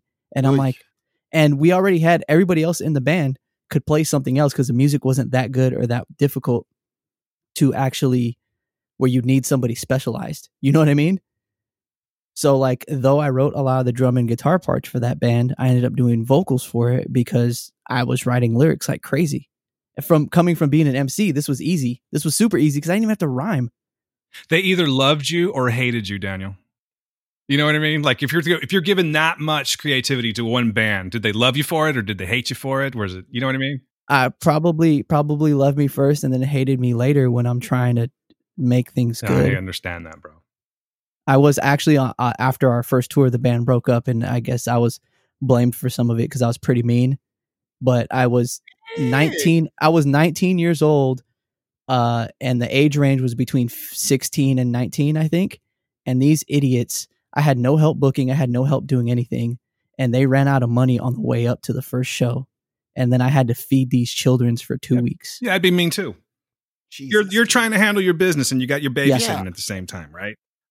And there and it's punk rock slash hardcore, so it's not a, even actual business. I I saved to like a G or two as a 19 year old to do this tour. I went up there in my Chevy Malibu, and I went all the way up to Spokane, Washington, and down in the matter of two weeks because all the shows fell through. I had no idea about booking. This is before Facebook and um, smartphones. Everything was word of mouth and didn't tour. That wasn't even a tour; it was a run. I don't, we think we only played three shows in the matter of two weeks. It was a vacation. It was whack. I didn't go on tour. I didn't go on tour again until 2014, 2015, I think. and that was a Something that. legit tour. Eh, debatable. We could talk about that. that first that first one was debatable as hell. Well, and then and so when does Farouk come into like? Okay. I also I don't know which one of you guys named it Okay. or so women. let's I don't know if it's women or men in the. let's let's fast track this journey. Yeah, let's then. focus so, on Farouk. Um, playing bass, playing bass for a metal band. Um, I start my own band with some friends at 19, and that runs for a couple of years and breaks up gross. And then I'm like, I'm gonna do rapping. Um, I'm sick of being in a band. But then I started another one with some other friends, and then that breaks up gross too.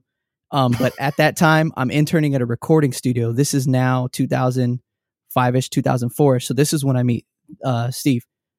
Um, I'm singing for that band as well because again, I'm the least talented one on all the instruments, but I can write songs. It's basically I'm creative, but my hands don't have the chops to keep up with these other dudes that this is all they Sure. do. Yeah. And I'm the Okay. one guy that conceptualizes songs and write lyrics like crazy to where like I have more lyrics than we have instrumentals, you know?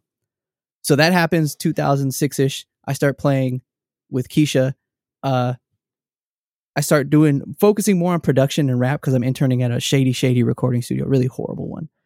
Um, but I learned some stuff, and then I'm like, I'm just gonna do rap. I'm tired of having a band, and then I break my hand, so I can't play with Keisha anymore. I remember that. And at that point, I'm playing drums for a band, I'm singing for a band, and I'm playing bass for Keisha. And then I break my hand, and I just go into hiding, and I just go into uh, producing and writing lyrics. And that's maybe around 2007. Uh, between 07 and 2010, between that time, I'm engaged, married, and miserable, but still trying to like rap. And I'm putting out little like solo rap stuff. And then people are asking for reunion shows for my old bands that broke up like seven years prior. Wow. So I get some friends together that aren't in those bands because again, broke up gross. We start playing reunion shows, and then Phil Camacho, who's like my my my just that's my my dog, man, my my brother. He Yeah. I brought him in to play guitar for those bands because he was in one of them, and so we would do these combo sets of both bands, and it was a mixture of all the members of the bands that weren't scumbags, and we'd play co- we'd play our old songs from the two bands. So we did a mm-hmm. couple of those. And then Phil was like, "Yo, we should start a band." And I'm like, "I'm not doing that, dude. I'm over it. Like I can't I can't babysit nobody no more." And he's like, "I'll help." And me and him were like the responsible ones, you know? We were the two we were the two parents in our bands, respectively. So Everyone like- has. Right. So with two of us, we were like a super group already. So we try to recruit people. We start writing riffs back and forth in like 2009 ish, 2010. Mhm. And then by early 2011, we get a bass player, which is a friend that used to follow our bands around when we were kids, uh, Matt Olson, old Pappy. And then um, one of our old drummers from one of our bands, who Phil had not been in contact with for years, but I had recently got in contact with and showed him the demos of what would be Farouk. So I showed him three songs, but he didn't know I was recruiting him. I wrote the songs with the drum style that he had back in the day. Smart. And he hadn't he hadn't drummed for a good five or six years. And he was like, Who's playing drums for this? And I'm like, I don't know, we're looking. And he's like, I want to do it. And I'm like, All right, get your shit together. Cause Phil is in the band and Phil's not gonna parent you anymore. You need to get it together. And he's like, All right. He brought his drum set, he learned everything and became a founding member of Farouk. And actually, Eric Ebal E Honda, Daddy Jupiter, all his AKAs. Uh, he actually named Farouk at. We had to change our name because our first name was going to be Gauze, and then we found out there's like a grindcore band from Japan called Gauze, and so we're like, okay, can't be that. So the three of us grew up on Attitude Era Pro Wrestling, uh, WWF, WWE, WCW, NWO, all that stuff. So we wanted a wrestling name because all three of us, the founding members, were into wrestling. And so we went through a bunch of names. Sharpshooter and Figure Four was already a band, really dope hardcore band. Uh, Crossface was a local from around there, and uh, referencing Chris Benoit at the time was probably a bad idea. So, Yeah. uh, so we're thinking of you know all these names, and then it gets quiet, and Ebal's at the drums, and he's like, "Yo, Farouk," and we're like, "Yo, that sounds tight." Because us, to us, Farouk has a certain uh, energy in it already. Because Farouk, the pro wrestler, Ron Simmons was this badass. First one of the the first uh, world heavyweight champion in, in WCW. He beat Vader with a power slam, changed the world, you know, as Ron Simmons. Then he goes to WWF. He's Farouk. He's this dude who, in his faction, the Nation of Domination, was basically like a Black Panther Party dude. But Oh, wow. he, it was basically like that. Like that was like what they were trying to do. But yo, I remember being young and being like, yo, this guy's, yeah, he's supposed to be a bad guy, but like one, he's a killer, he's a badass. But two, like he's not really lying. and, and- and yeah, they jump people, and yeah, Yeah. they do things the way they want because they don't like the system. And he's he's not really rocking with the system. I saw that as a youngster. I was like twelve or something, you know, maybe a little dope. older. And so, like now, fast forward to we're in our mid twenties in 2010, and he's like Farouk, and we're like, "Yo, that's kind of tight." And Philly was like, "Yeah, I'm rocking with that." And we looked up s- different spellings of Farouk. Farouk from WWF slash WWE is with two A's, his original spelling. We did it with one A because in a dialect of Arabic, it means discerning the truth from falsehood. So it kind of went with our lyrical content because my songs were kind of about life and friendships and lost friendships and uh, the government and the media's control over people and all this the woke stuff that I was weird about, you know, uh, five years before. But now, five years later, I'm getting to really verbalize it. So we write songs and we get named Farouk. We look it up and we run with it. And our first gig was at on October 30th or so, 2011, at the Pile Driver Pro Wrestling Show at uh, formerly Dan Gamble's Health and Racket in their gymnasium. Oh shit! I God. forgot about that. Q97's own Danny Salas got us the gig. He's a friend of mine. Uh, sorry, I just football spiked that name on your No show. No worries. We're getting way local, but that's okay because I'm interested. Keep talking. He's like, he's like, yo, like I dig what you guys do. He was doing ring announcing for the for the company, and was like, I can get you guys a spot to play. It's an audience, and I'm like, let's do it. So we play our first six songs there and pass out CDs, and uh, then we just we just kept rolling, man. We just kept writing music. And how's that go over? You're playing your first gig. You're at a wrestling show. You said. acoustics are terrible. Um, we're in a gymnasium. We just set our stuff up and plugged it in, and there wasn't much of a crowd there for us. Uh, nobody, of course, being a, a hardcore band and a metal band, you want people to move. None of that happens because they're like, "Why is this five foot six, 130 pound dude dressed as Harry Potter because it's a Halloween show yelling at us?" I'm not much of a vocalist at the time, so I'm sure I don't sound great. And I'm just flying around. I'm kicking chairs down. I'm doing all of our thing, and and uh, it just like we were performed on the side of the ring, just off to the side somewhere. They didn't really pay us any mind much, and we did it, and we got it out of our system, and then we just started playing shows like later in or earlier in 2012. We started really playing shows in the local scene, Jesus. Playing little little punk rock venues and stuff. At what point do you start getting noticed to where your shows are starting to fill up? you know you're going from a wrestling event to where it's like your own show now you know you maybe you're, you're getting a few people maybe you're opening up at first until but when you get your first show where you guys are the like the headliners if you will what's the numbers like Uh, we were playing a small venue a lot called the Chinatown Youth Center, and we were playing like these little house parties our friends were putting on. And it was hard to really get a following because the local scene at that time was geared towards some more modern stuff, and we were kind of a little bit of a throwback stylistically because we we were playing what we liked, and we played like an influence of what we grew up on. So it was like Madball and Hatebreed and uh, the Red Chord and these bands that aren't really in as much prominence now or even then as they were, you know, when they started. So like it was kind of weird because people were like, what is this? But it's kind of dope. Um, I'd say maybe 2013, we start stealing shows. So we're not actually like headlining much. Uh, in those local scenes, the headliners usually like some of the time it's like, well, it's a Wednesday. Can you guys headline? Because the actual headliners want to get to their next city early and you guys are local and nobody's going to stick around. So you guys, can you guys play last? You know what I mean? right It was, it was that type, like headlining wasn't always the thing. But what was happening is we were support, we were booked in the middle because what was happening in 2012 and some of 2013 was they'd make us play first. People would show up for us and they'd say, oh, Farouk already played. And then they'd dip. That's dope. And so like, or they'd be like, why'd you guys play first? And I'm like, yo, we're locals. We're not, we're not about to tell them when we're going to play. You know what I mean? Yeah, yeah. Uh, 2013 rolls around, I think. I think it's around 2013, 2014. We start stealing shows, meaning we're put in the middle of the bill, but we're, we're completely exhausting the crowd. And then the band that has to follow us is usually having a hard time. man i love that when that happens too this is where you're starting to take control Well, we're also playing a non air conditioned little punk rock venue in downtown Fresno. So people need to go outside after our set and breathe.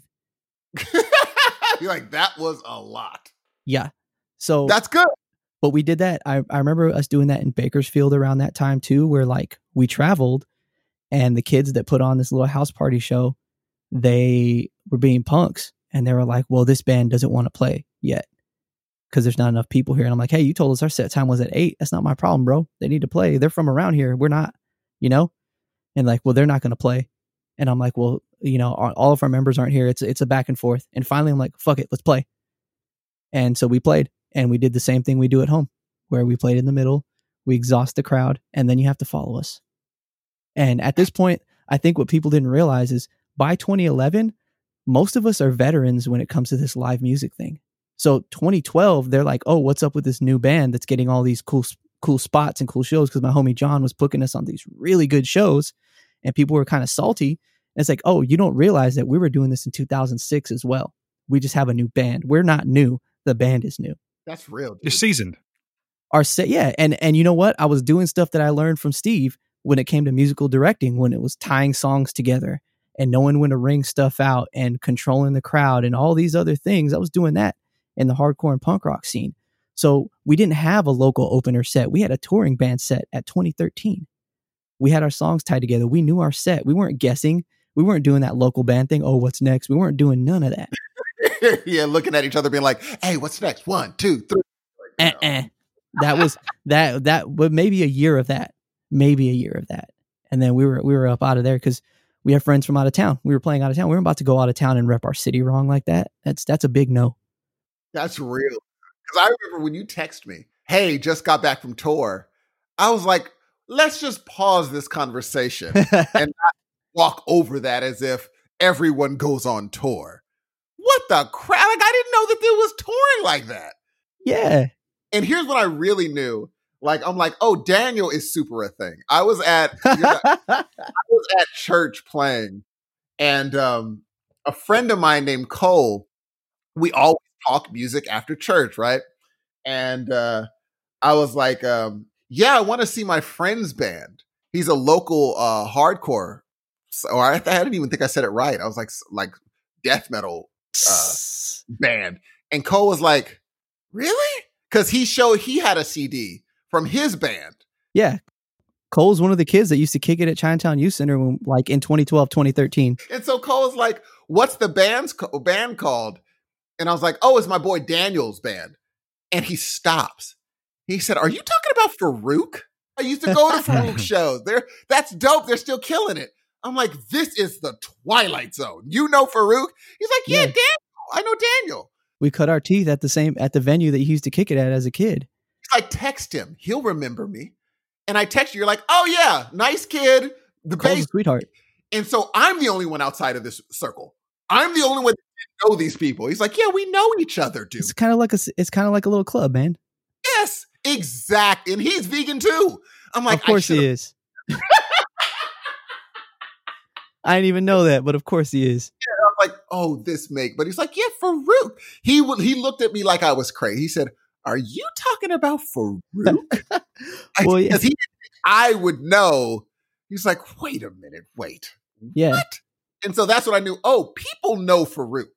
They know who you are, dude. which is which is wild because we're just we're just focused on touring because the local scene at a certain level if you're not in with the right people or playing the trendy kind of music certain venues are not going to book you especially if you bring a crowd that likes to move around and run into each other stage dive if you're yelling at everybody like it's an acquired taste and i get it you know what i mean so like we were playing out of town between 2014 and today most likely more than we were playing in our own city especially our own what we would I would consider a home venue, the Chinatown Youth Center, because we would go where we were asked to play. So it wasn't like we were out begging for shows. I'd try to get on some good shows for us and try to get us to new people, but more than anything, it was like, yo, we got this going. You guys want to do it? And we'd figure it out and make it happen. So a lot of between 2014 and now is is people hitting us up, which is so sweet. Like, what a privilege to to be thought of and to be asked as opposed to having to, to get your name in. You know what I mean? Right. Having to sell yourself. People are coming to you.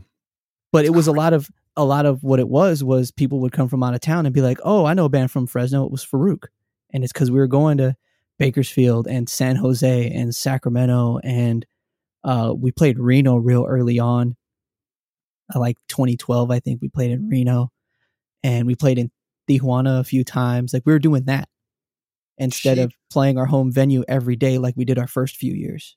I don't know if you have other albums, but I'm looking at three of them right now. And the first one that I see, actually, there's two from the same year The Truth and The Faction. Are those the first things that you put out commercially, or are you burning your own CDs and selling them at shows? yeah.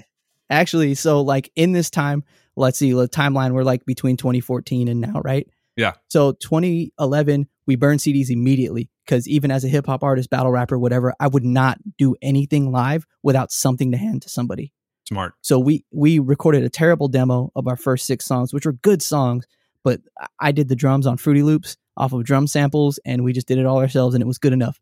But I got those CDs out. So between 2012 and 2014, we're passing those out, and I made we made another demo, I think around 2014, called Gas Break Dip, because yeah, it was another three songs. 2015 happens, and we're like, we need to put out an album. We have like 12 songs that we're playing live we have uh, nine of them that that are out there in some way shape or form not on like bandcamp and on home burnt cds with me making the packaging and doing the design work terribly. Yeah. so we decided to record the truth in 2014 we actually released it in 2015 but uh we did it through cd baby and our thing expired so we re-released it on 2017 on the digital on the digital platform. So that's why they have the same year on it but actually 2015 is the truth and it's a 13 song album with better recorded versions of our first six our next three and then another four that we wrote together. Because the first six me and phil wrote together and sometimes we wrote them by ourselves you know and put them together on guitar and whatnot. The next three were me phil and eric and then the next four after that were all of us and our uh bassist slash guitar player pappy uh, also like contributed here and there. So that's how the truth came out, and that was actually 2015, and we did that through CD Baby. We pressed up CDs ourselves. We lost all the money on them, um, and sold them everywhere we could go. They're in horrible jewel cases. Jewel cases are a terrible idea, guys. Don't do that. Okay. Good to but know. it it was that was our first one, and then the faction came out in 2017, and those were songs that we wrote in 2014 because these guys are just songwriting maniacs. They're so talented. I'm still, I believe, I'm still the least technically talented one in the group. I Stop it. technic technically, I I can my creativity keeps me up with them, but technically, like chops, skills, nah.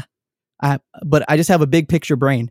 I can't shred, but I have a big picture brain that can, can turn the shred into a story. You know?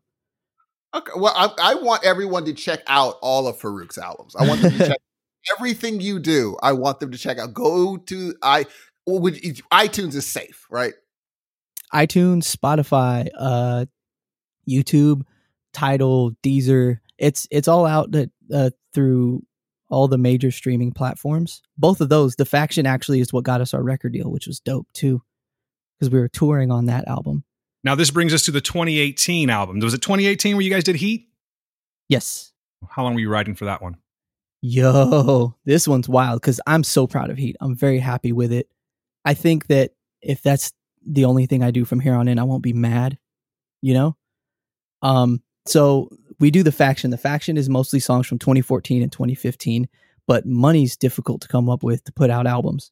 So we record it all ourselves, and then we send it to this engineer Zach Ohren at um, Sharkbite Studios, and I think formerly Castle Ultimate. He's so talented. He's done. Uh, I think he worked on Machine Head's music as well. He's an engineer for that. So he's like no slouch, and we paid whatever he wanted to mix and master the album that we recorded ourselves. He did an outstanding job with the faction, way better than anybody else could have ever done on earth.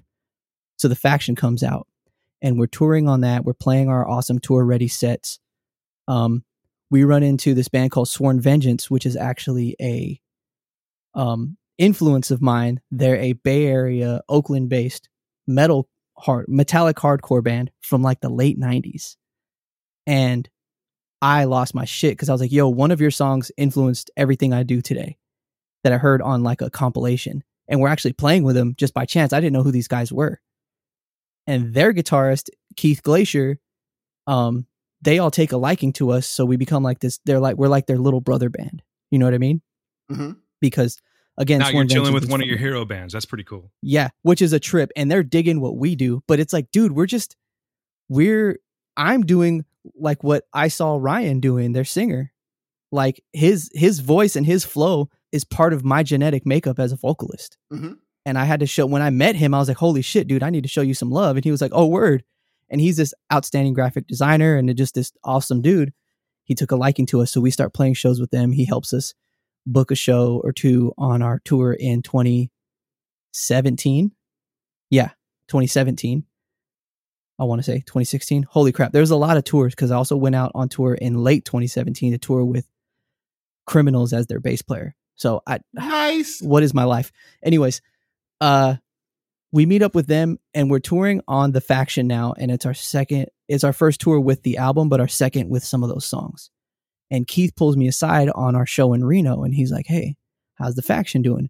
And I'm like, "I don't know about sales, man, but like we're selling merch and the crowd seems to be digging it and we we seem to be steadily building. I'm happy with it, man. Like this is the best we can do right now."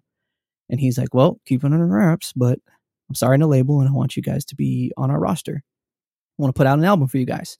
That's dope. And we are like, "Oh shit!" And I'm like, "Wow, what?" Like Glacier Eater, his band Glacier Eater, wildly talented, so good they could do whatever they want. Sworn Vengeance, to me, the dads of West Coast metallic hardcore. They broke down doors and they did a lot of dirt to where bands Yeah. like us don't have to do that kind of dirt no more. Nice. You know what I mean? They really were in the trenches, really uh, paving the way for us.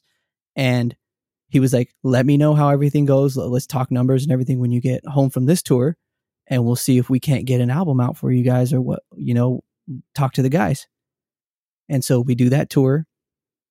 I talked to Philly because me and him are the executors of this whole deal. The guys are down for whatever, and they're like, "What? We get to write new music finally?" Because mind you, 2017, these songs for the faction are three years old. We're we're almost tired of them You're like, let's get this going on the road. Let's the, go. the Let's go. other guys are like, when can we write new music? And I'm like, can we pay off this debt from this album first? Like that we just put out? Like, y'all don't want your money back? All right, cool. Let's write new music, you know? Plus, at this time in 2017, we're getting asked to play a lot of shows, which is dope too. And most of the time, we don't want to say no because it's friends from out of town playing our city Yeah. that want to play with us. You know what I mean? Yeah. Or friends that are bookers of ours that we just love. So we're not going to tell them no. Like, John from a religious appeal slash uh numbskull, we're not gonna tell him no. That's my Juanito. I've known him since I was 17, dude. I'm never gonna tell him no. You got to treat him like family, man. Yeah, that's my brother, man. But how do you tour and write a new album though? Yeah, unless you don't have a job, you don't. Exactly. And and we all had full time jobs. A couple of the guys that had kids, like it was it was real. It was really real. Yeah. So uh Philly made a dad move and he's like, yo, if we're gonna do this label deal, no shows. I don't care. I don't care who it is. They're gonna have to wait. And if they don't understand that we're writing an album for a possible record deal, then they're not even our friends anyways. And I'm like, facts. So Philly, Philly always has the right presence of mind, you know? Mhm. So we meet with Keith. We get off a tour in August. We meet with Keith in October. We figure out our plans, and he's like, October of 2017. He's he says, September maybe. Uh, can you guys have an album ready to record by March or April of 2018? Okay. So that's uh, Five, or six months. Yeah, we But have, you've got songwriters on your team that are just busting their ass constantly, right? But we have zero songs written, Oh, that's gonna be a beast, dude. so there's no pressure. Not even a little bit. And you have to tell them, totally got it. Let's go. On- I'm on a- ready. Yeah, what On you want? brand What you new- want next after that? Yeah, next. on a brand new label. We're their first release. So Philly's like, I think I could do it. We we got we got a lot of songwriting to get done. And I'm like, I know I can do it. Pressure is my life. Let's do this. You know what I mean? Some people work better under yeah. pressure. And Philly is a Philly is a beast, man. He can he can write songs by himself if we let him and if we want if he wants to. He can do anything. So he's busting these out and they're so good. They're so much better than I could do. And this is what he did to me in the faction too. When we we decided to do the faction, he wrote four songs by himself with riffs we had been sending him and then just showed them to us all done, complete instrumentals. And he's like, "We're writing a new Oh, well, album." then you guys are good. You guys are gonna finish 12, 13 songs. You're No, you're- it's fine. because because he's he's writing four bangers, and then he's like, "Your guys' turn," and then we got to rise to the occasion. So he's doing this to us for heat too. So he's Yeah. showing me heat, and I'm like, "Holy shit, dude!" So like a few of the songs I wrote for us, like it's me trying to do my best Phil Camacho impersonation on guitar, which, which, is, is, fair. That's how it goes. it ain't happening though, man. He's yeah, okay. I'm you, gonna try. You don't give yourself enough props, dude. Eh, man, uh, creativity is everything. That's that's that's my hustle, right? That's my Yes. sauce, is what it is. Is I may not be able to rhyme a bunch of words with the, the word Karen, but I have sauce. That's what. That's Th- exactly. That's what all that matters, G. And I'll be the one rapping Karen with everything in the world. Uh, no, that's horrible. so we go in, man. Starting in October. Now I go on tour with Criminals in November. By November, between me, Phil, and Eball, we have, I think, eight or nine instrumentals. oh, you're ready. that Philly ends up sending me. So I'm out on tour with eight, I want to say eight or nine instrumentals, like rough instrumentals between all of us. In I want to say two or three months, we knocked those out. So now I have to write lyrics. I have to conceptualize this album, and I, I like telling these stories. You know what I mean? And I like trying to liken stuff to wrestling. yeah. So I'm out on tour with criminals. It's hard to write. We we- it was a it was a tough tour. It was out in the wintertime in a van. It, hard to stay focused. I get home. We still need a few more songs. I I have a facility now that I can like record in like a studio. So I brought the music into there, and I just sat in that studio and just wrote and wrote and wrote and wrote lyrics That's Just it. went to work. That's it. and that's how Heat happened. And we were ready right in time to record. I think we recorded in April at Sharkbite Studios in Oakland with Zach, which was the engine, our dream engineer that mixed and mastered our other EP. He's now doing the entire thing for Heat. Oh, so you're ready. So you're you're excited. Everything works perfectly. He's done the records that influenced us over the years too. So like That's we went to him because he's like the bands that fathered our style, like First Blood and Animosity from the Bay Area. Like he was doing their early songs that we were listening to coming up. That's dope. Shit. and now he's where he's at because he's a literal genius, dude. He's brilliant, and we get to be in the same room as him making music. That is so. And, and so when it's done, and you're doing, because this is the worst part of doing a CD. Everybody, the worst part about doing a CD is doing the final listen, because you're just waiting for something to not quite be like, we got to go in and redo this. I'm- we got to go in and redo this. I'm we got to go in and. I'm gonna burst Huh? your bubble, player. I'm gonna burst your bubble. You work with a guy like Zach Ohren. I hope I'm saying his last name right. There there is none of that, dude. He's outstanding from jump. He's I'm saying lyrics. Like Oh, no, no, no. uh, uh, okay. So this is what I did. Here here's some secret sauce for all you Please. aspiring musicians. So since the guys had instrumentals by October, in January, I want to say, we started doing mock recording sessions as a full band. So we had Eric playing to the, the, the metronome, to the click track, playing these songs in in our own controlled environment as if it was a recording session. So we had him doing that two months before we even go into the studio with Zach. We're doing our own. Philly's doing the same with the guitars. We're doing the same with the bass player. We're doing all of it. We're doing all these rough recordings. And then I'm also laying down my vocals in this setting in a rough, like in a rough manner, listening back. And at that point saying, I got to redo this. I got to fix that. I got to redo Oh, this. see, I got to that's the that. smart. That's the smart way to do it. By the time I get my eight hours to do my 10 songs at Shark Bite, I'm 99.9% memorized. I know exactly how I want this engineered. I know when to layer. I know what to tell Zach because you can't go in there with Zach and fake the funk and say, I don't know. Sometimes with engineers like him, you can't even ask questions, dude. One time I asked him something. He's like, Why are you asking me that? And I was like, Oh shit, you right, bro. All right. Well, I should know this. Yeah. be- well, it's it's a thing. He's the engineer. He's got to do whatever you're doing to make it sound like good. And if it don't sound good, like he's gonna tell you.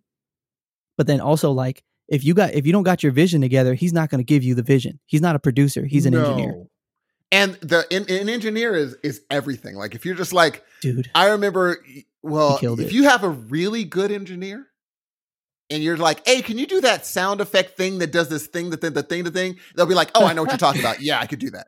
Instead of being like, what's the word for it? You're like, I don't know what the, you know what, I, but they'll be able to be like, oh, yeah, we can do that. No problem. Yeah. Let's do it.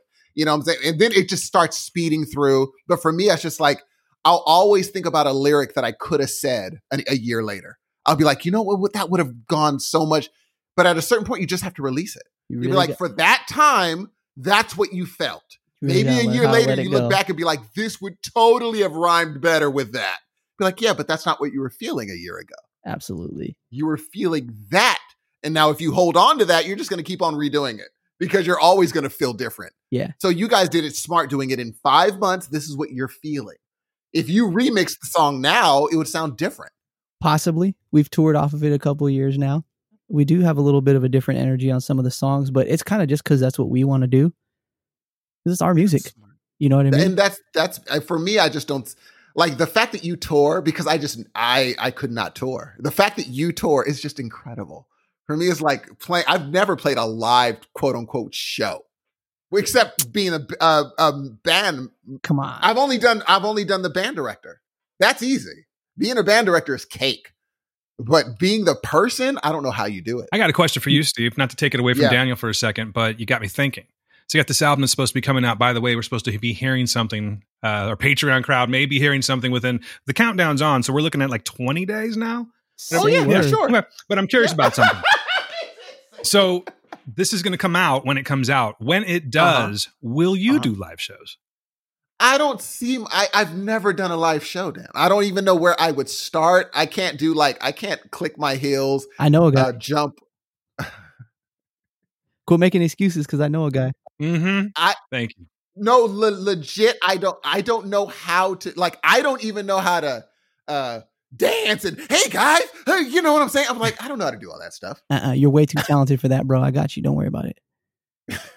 I think you could actually just come out and pull that move where you just play the music, maybe do a couple of thank yous, something like that, just to get your feet wet. Yep. And then you'll find your personality on stage.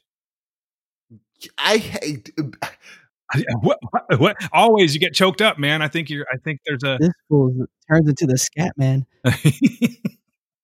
people. I'm just like, could I do and I'm like, I mean, it's easy to play behind people, get the band together, kill, but it's like, could I really do that? I don't know. Like, I guess time will tell. I, I'd be there supporting you in the front row, I appreciate that. right I up against You the know what? stage. Three people in the audience, I'm fine. I am good, dude. I wouldn't mind that at all. It's, I hap- would. it's happening. It's happening. He's gonna have to hide from me to not for this to not happen. Because fun He- fact, you- I do I do a lot of our booking, man. I do, I've I've been doing our booking. I've I've booked some of the tours we've been on. Like it's been dude, Yo, boy. Dan, Dan, let me tell you something. Every week for like years, G, at least, uh, Daniel gives his once a week when's the album dropping text. I don't blame him. I'm doing the same text. Now it's turned. The verbiage is not when is it dropping because now I know what it takes to put the stuff out, and it sucks and it's difficult. So now, what can I do to help this get Every single week, dude. what? But like, how do I make this happen? How do I make this happen? And let me ask you, How are you I taking the help? I am taking. Well, now it's it's one of those things where, uh, uh, like Daniel's a person I trust, so it's a lot easier for me to be like, all right, let's do it. Let's uh, fine. I'm just gonna release it because a lot of people are like, hey, well, dude, you should do this. You should do that. I'm like, I don't trust you or your ideas, and I don't ask you for opinions about where to get my car serviced. Mhm. So I'm definitely not gonna ask you for opinions about this thing. That you should do phrase is a dangerous one. Too. I try not to be doing that. I re I caught myself earlier that, that maybe maybe Patreon exclusive will get that, but it was before we started. I caught myself on a you should. I said what and changed it to what you could.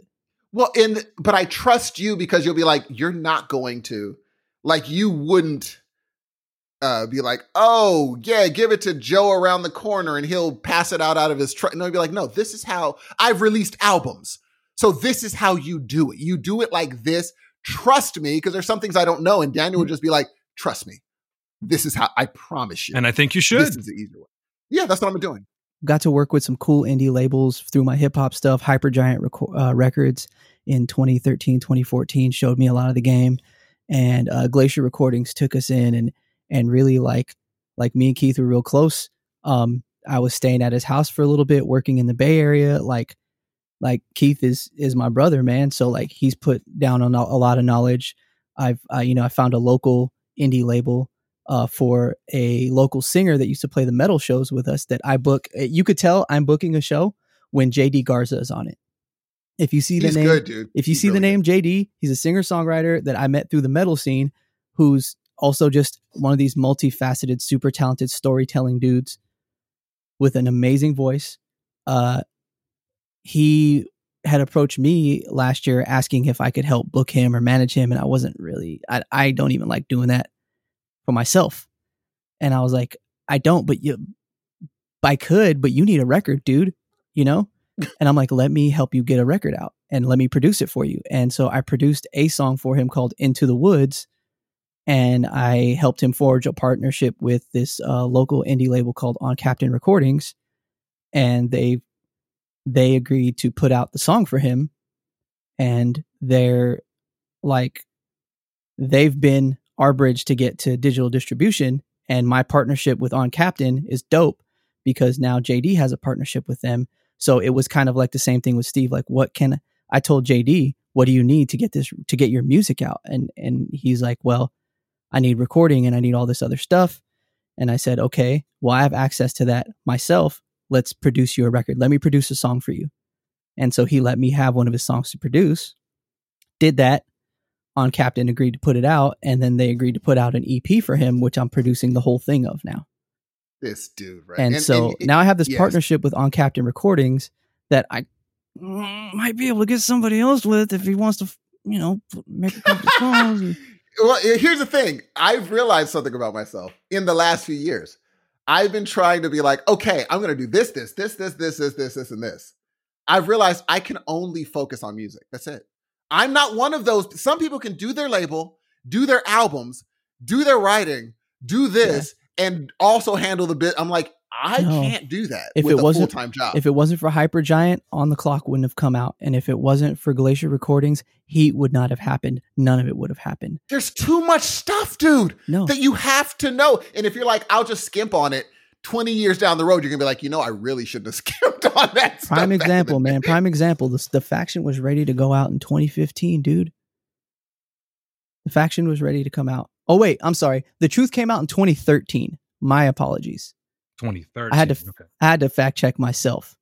The faction was ready in 2015, but because we're booking, we're writing, we're trying to manage our personal lives, putting out this, the music itself, actually putting it out, doing all the paperwork and getting it to digital distro and doing the research behind that, knowing nothing about it, not being in the field, not knowing anything about that side of it. It took two years. dude. You know what I want to do? Huh. I want to do something that we've never done before, Steve. And I don't know. It's I guess it's really going to depend on Daniel. Actually, Meh. Yeah. would you mind if we played one of your songs? Not at all. I I appreciate it actually. I'm thinking I'll let you pick. What, You want to go Heat? It's got to be heat, dude. There- Yeah, it's yeah, got to yeah. be heat. Not no no offense to the truth. We did the truth in my bedroom, uh, and it was fire. But heat is the evolution, and it's dope because in heat I call back to the truth and the faction, and those three albums relate in a wrestling sense too, which is dope. Like, but it has to be heat. Heat is what got me here. Heat is what got me here. Steve, uh, have you heard Farouk yet? Have you really paid attention to Farouk at all? I have only because it's Dan. Okay, all right, and I I believe that. Steve be listening to our demos and shit. Yeah. So, what song should I go with? the thing about us is we are kind of mood music and you know your listeners i feel like the most palatable one for a wide audience has always been get to work we shot a music video with our homie jake um and my buddy jose edited it for us and our buddy kitty helped out that's got a music video and it's it's out there and it's it's fun and it's not so mean and aggressive and about the government trying to screw you over i feel like that one's the one Okay, Okay. so we can go there, but we could also go to Owned, which is the first song off of which is super intense. Uh, so, first song I recorded in the studio there at Shark Bite. Cried during it because it was just such a weird time. The song calls back to a song called, um, sorry, the song's called Owning It. This calls back to a song called Own that's on the truth Oh, that let's do encompasses it. a lot of things. all right. I propose. you can go dude you can you can go uh one nation under which is describing what's going on right now Oh shit! yeah see uh, how about i just gave your listeners a playlist How about I go Get to Work since that's your first one, right? That's the first one you short, too. suggested. yeah And then on the back end, I'm going to put Owning It, and uh, I can, of course, right? Is that okay to do? Of course yeah Okay, Owning It, and then One Nation Under. I'll have those both on the back end of the show. well, i really appreciate that that's My dope pleasure. I want to hear this right now. So, ladies and gentlemen, off the album Heat from 2018, the band Farouk, Get to Work.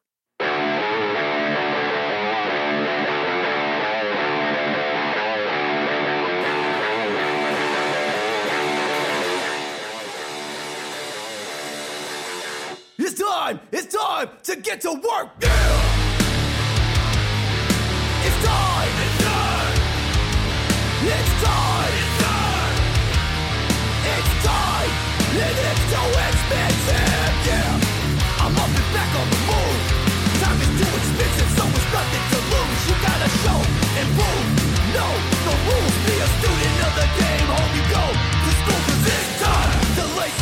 shoes and kick it!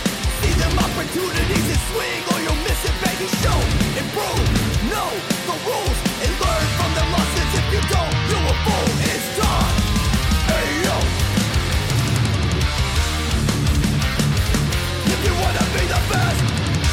gotta try,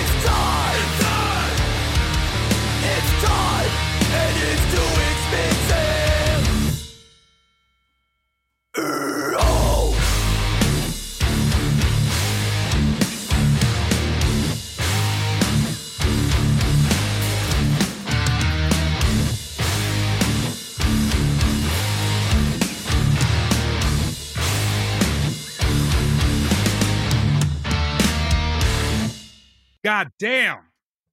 Look at this cat right here. You see it? Making me want to work out. Seriously, that's sick. I fucking love that, man. I hope you guys liked it too. We just played our first song from a band that we know, Steve. I'm kind of excited right That's now. crazy. Like we could It's get milestone shit.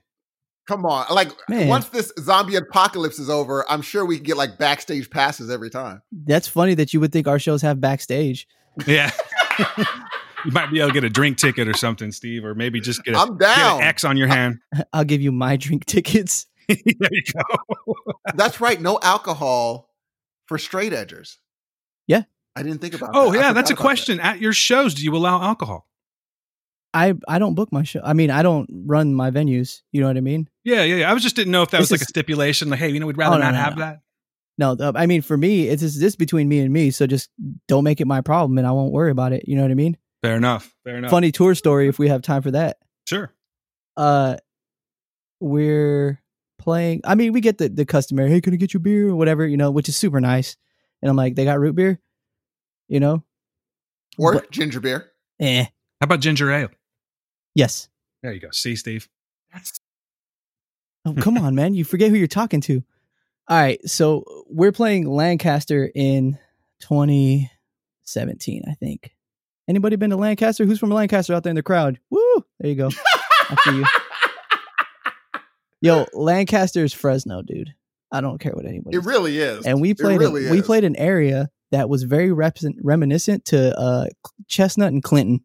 fair. Okay, so we play a we play a bar that in a shopping center that's similar to you know where that Me and Ed's is on Chestnut and Clinton. I was just trying to picture. Yes, I do.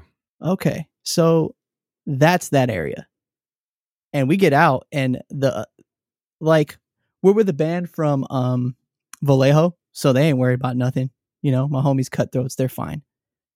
Uh, we're with another band from Paradise, and they're like good. They're from uh, Oroville, Paradise, uh, Chico area. You know, Okay. our boys in Aberrants, and they're like, "Oh shit," and, and I'm like, "Feels like home." Fresno. yeah, but it was scary in that bar and in that venue, not because of the reasons that most normies would think, but because there wasn't the patronage there. Looked like they didn't want to see people like us there, so that's what was worrying me. Is I wasn't seeing a lot of my own there, and we set up. The promoter does a horrible job. He'd been doing a horrible job the whole time. We start playing our set, and a bunch of dudes that look like they could be my cousins roll in, and it's the high socks and the Adidas and the Cortezes and the Kangol hats and the tattoos, and I'm just like, yes, this is my crowd. So I start playing to them because we're right by the pool tables where they're shooting pool in this tiny little venue with no stage. Um, they had to move the pinball machines for us to play Hmm. and plug in a PA. And because of my style, I can kind of change my delivery to sound more rappy. And I kind of carry myself as the MC that I am up there, despite the fact that I'm with a hardcore band, you know? Mm-hmm. And all of us in the band listen to rap and hip hop more than mostly anything when we're traveling. so it's like a natural transition. You can just go back and forth. I mean, it's it's already in our style. So it's Right. like, what do I want to accentuate today? So we're playing, and the OG of the group is watching us, and he's not moving, he's not doing anything. The rest of them are bobbing their heads, and he's got to be like six four. He's, he- he's a big dude. And during our set, he walks away, and I'm like, oh no, you know, Of course. comes back with two short glasses of clear liquid with a lime on the side. Oh, he's offering you a drink. and he comes up and during our set he comes down from the heavens with this and hands it right in my face and i'm and i like salute him and yo i feel the love though man he doesn't know i don't drink he's coming from the most sincere place i'm not Of offended course. i feel loved at that moment you know what i mean no, he's showing you love big time, man. He went out of his way to get you a drink to show some respect. and I grab it and I put it down next to the drums out of harm's way. And I pick up my water and I turn and I unscrew it and I cheers with him my water to his glass. And then we both take drinks and he gives me a nod and I'm like, you know what I mean? Cause man, like I want to be this guy's friend from jump anyways, but now like I don't want to insult this guy, you know? Yeah, you're not trying to faux pas. Yeah, man, I, I'm I'm just a two legged animal. I got two paw. So like See No, I'm not there, doing buddy. this No, I saw what he I'm- did there. yeah, I I'm liked not- it. I will not. No? No, no. Go on. I only have one dad and one paw. We're No? Okay, sorry. That'll get No. that'll get I I guess that'll get edited. out. Woo! It's staying in there. I'm not taking that one out, Daniel. Sometimes you just gotta let it fall. Yeah, that's what she said. That's what she said. God damn it. Anyway. Now I got two of you. I brought him back. Okay, anyways, put it down. We finish our set and they come up to us and like, "Hey man, good shit. That shit was dope. I didn't expect that." I'm like, "Thank you so much, man. Here's some stickers. You guys want a shirt? They're on discount." Da da da. You know, I'm just trying to show some love and actually get something Yeah. on some locals there that I could identify with. You know what I mean? These are my people. These are my cousins, dude. These are my cousins. Yeah. So uh I and I'm like, "Hey, uh bro, thank you for the shot, man. I'm not drinking tonight," which is what I always tell people. There's my secret, guys. I always say I'm not drinking tonight. They don't know that it's, they don't know that it's every night. It's also Yeah. tonight. It's not their fucking business either. You know what I mean? True. And it just it stops the conversation. And if somebody's in your grill on why you're not drinking, they're probably a scumbag that night. That's true. If they're trying to be all in your shit for not drinking, like why are they in your business? Still peer pressuring and shit as adults. Yeah, that's fucking weird, dude. Super weird. I'm not true. I'm not drinking tonight. I've told people to make them really uncomfortable. I'm a recovering alcoholic. oh, that's fair. And they don't know I'm recovering from somebody else's alcoholism. Ah, I see what you did there. it is a fact. I see what you did there. It is the there. fact, man. And I'm fighting it because it's it's around. It's been around. Yeah. Anyways, not Yeah. to get too serious. I'm like, hey man, thank you for my shot. I handed it to my bass player because I'm not drinking tonight, but man, I really appreciate the love. And he's like, Suze, as long as somebody drinks it, I'm like, yo, my bass player, I'll take it for you. And then I tell my bass player, Adam, who's uh, not in the band anymore, but such a beast and we love him. Uh, I'm like, hey, Shadam. Um, of course, we have nicknames. I don't know if you noticed that. Nobody's got their legal name Mhm. in the band. Caught that. Of course not.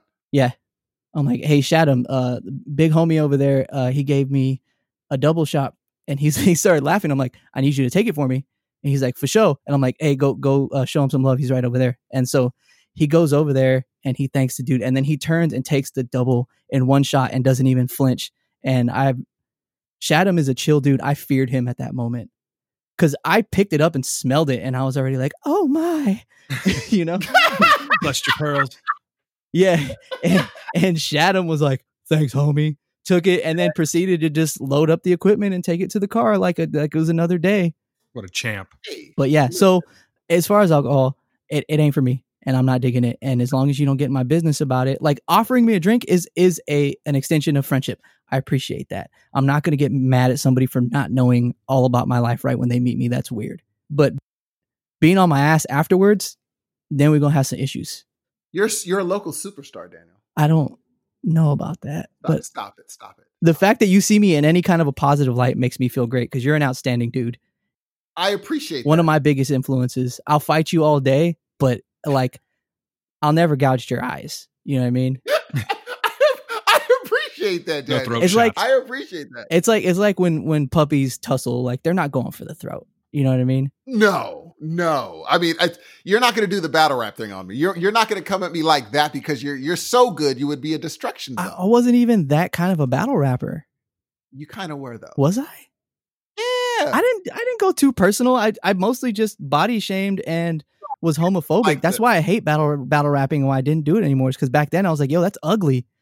Like when he when he's like, your dad, your, your father died last week. You're like, oh, Jesus, yeah, what are we no, doing? that's all bad. Or are we doing? or just calling somebody gay like it's an insult like that's not okay that was funny back then to me but it's actually like funny to me but really fucked up to my homies that are gay they don't think that shit's That's funny true. you know what i mean Well, and what so on my to, to me yeah, i was yeah. like oh that was hilarious and then i'm like wait a minute so and so probably doesn't think that's hilarious and that's not worth a joke to me not at all not anymore. Yeah, it comes from a time from like the early 80s and 90s where it wasn't even like, and I'm not defending it. I'm just that saying was I think a battle rap people- too back then Yeah, I think a lot of people threw that word around, not even in the homophobic sense as much as it was just, uh, we were sort of Right. conditioned and raised to think that that was like an insult word. You're walking, absolutely You, Yeah. hit yeah your buddy the when you're walking down the street with them, call him, and you know, call him that, something like that. That's that was just very normal. But now it's completely different, and you have to respect that. The fact that as a straight man I was structured to think that gay was bad is weird because gay is not my business. If I'm not gay, it's not my business. You're right. That's between right. them. You know what I mean? Yeah. So why am Oh, I? yeah. Why am I? Why do I even have a say in it? It's not my deal. The the fact that I was culturally told, like around me, my friends, my peers, older people than me, this is bad, and it actually doesn't have anything to do with me. That's weird. Oh, dude, and, and Super the thing weird. is, rap, rap, rap. Not only rap, but battle rap. Also, the whole culture. There's still a lot of misogyny there, dude. for sure. I mean, dude. I mean, I could still like when I listened. It's so funny. I listened to "It Ain't No Fun" this week, and I was like, Jesus Christ! It's about gang rape. It's man, it's there's some some bad stuff. The beats are so good. It's it's and the thing is, you know what I hate is when people try to be racist about it. Like, well, that's all that music is about. But then you listen to death metal, it's even worse. I read some of the lyrics. I I gave away and threw away CDs where I was like, "Yo, these beats are slamming. Like this, these riffs are tight. Wow, this vocalist sounds cool." And then I read his lyrics. I think it was Pig Destroyer had an album that I had that where the riffs were ridiculous, like the songwriting amazing. And I read the lyrics. I'm like, this guy's a fucking creep. I'm out. I'm out. Yeah, Yeah. that's how I feel about a lot of those bands, man. I, w- I couldn't understand what he was saying, but when I read his lyrics, I was like, he's a creep. I'm not down. I don't care. This isn't entertaining to me. I'm out. Hmm. Have I thrown any? Have you thrown any CDs away, Dan? Nah, I usually trade them in. trade them in and get something for them. I think I traded him with one of my homies or something like that. That one in particular, I traded with one of my buddies. I can't remember the last CD I bought. Actually, it's been all digital lately. Neither can. But here's the thing: when I first like went through my super duper spiritual Christian awakening, hmm. I burned like 400 CDs, Burned as in copied? as in burned or crushed, destroyed. Dang. because they were in they were of the devil. Yeah. And they were, dude, I had some beasts. Give me one. What is the most evil thing you had in your collection? I th- oh, it it it would pr- the one it would be Doggystyle. You didn't have no 3 6 Mafia? Get out of here. Three Six Mafia wasn't even around yet. Oh, dang. My bad. Yeah, they weren't even existent yet. This was like 98, Oh, they 99. were around. They were definitely around. They just weren't in the mainstream yet. I was I was listening to that in 98, 99. Dude, I don't then again you also listen to Mystikal and all those Cash Money Herbs. Bro, they were on the box. G G. Hit that club Gee. up. Dude, Hit a Motherfucker is a mosh pit song. You think Cash Money was good, but you're gonna have something to say about him. I'm, I Yep. don't know what to say. I don't know. I don't. I don't know what to say. Yep. you think Lil I- Wayne's dope, don't you? Eh. He's all right. Good. I like That's fair. flavor, dude. I like flavor. I don't want to listen to that unseasoned chicken that is Eminem. That's what he looks like. That's what he sounds like to me. It's just I don't mess with that. That's not for me. He's like boiled chicken. Yes. I mean, it's fair. It's fair. And okay, Well, you know what it is? With a whole bunch of salt. I got a question before because it is actually. I got to start getting ready. Yeah, right. Um, Dan, I just got the weirdest text message. What's that, man? Did you? You wouldn't have happened to give the Dark Lord my n- number, would you? Uh, not Oh, Jesus. not willingly. Not will. Look, dude, I got family to take care of. You know what I mean? Yeah. And I yeah. I thought I was family. listen. Your family. You are family, but like I have got family, like blood family, like Talk real blood. him. Oh, oh, oh! real my blood, bad. like my blood, not like you know what I'm saying. like blo- and- blood as in what you sacrifice? Right, exactly. And that's the thing is that, you know, Steve, speaking of blood, sometimes in my case, li- listen, I'm not, I'm all jumbled up because here's the deal. I feel I may have made a mistake. Yeah. Do you remember the portal? Uh huh. Do you remember the portal? Yeah. The portal doesn't even work anymore. And things have changed. I, I told you I didn't sign my name, but I did drop blood onto the contract. And it seems now that things are a little bit out of my control. He took away the portal. Um, he's not quite as friendly to me as he used to be. And I'm not going to say what I what I was threatened with, but if I didn't give him your number, he said he wasn't really going to use it unless it was necessary. But that you know what's what's really deemed necessary when you're the Dark Lord. He just text saying he's. How is he hearing our conversation? I, well, that's the thing I didn't really tell you is that Oh, great. What well, there's no portal anymore, but I'm still able to communicate with him. But now I kind of have to go into a place to do it. So it's kind of like substituting, like it's it's mostly giving up most of my body and mind. Basically, I'm getting possessed temporarily. That's how it works now. I'm sorry. I um, regret it. Gail hates it. I mean, it comes up at the most inopportune times. We could be sitting around. We I were bet. at Applebee's one night, Uh-huh. and I was just trying to enjoy my baby back ribs. And uh, sorry, guys, I know that's probably gross to you guys. Chili's. Yeah. Oh, that was chili. Sorry. See, I'm all confused. But no, Applebee's, Applebee's has. Steve. They just, uh, but I, I like their their song better. Chili's has a better song. Uh-huh. I'm just trying to enjoy them, and, and all of a sudden, she comes up to me, the waitress, and she's like, "Hey, can I get you anything else?" And my eyes roll back, my nose starts bleeding, and the next thing I know, I wake up, and we're getting 86 from Applebee's. And I don't know, Gail's still pissed off at me. You didn't tell me any of this. Well, I try. It's embarrassing, you know. You don't want to. You try to keep Well, your dirt to yourself. He's texting me saying he wants to talk to Daniel immediately. I hope he's not available. It would be nice if he texted me, right? Being that I have to be the vessel for all this bullshit, Daniel. Like, I don't want to insult my guest and say no. So You can. you know I can't say no to anything, Steve. All right. I all just right. got a. T- I just got a text saying you can't. Okay, never mind. All right. All right. Mm, You guys got to give me a second here. My nose is going to start Okay, bleeding. Let me- Where's my? What's wild is he's answering. You're answering the Dark Lord's text messages, but not mine. That's wild. Okay, Daniel, please, just a second, please. Little, just, just give me a little respect. I got to get into the right mind frame. I mean, you've been talking all goddamn episode, Daniel. Just give me I'm a so second. I got to get into this here. I'm so sorry. All right.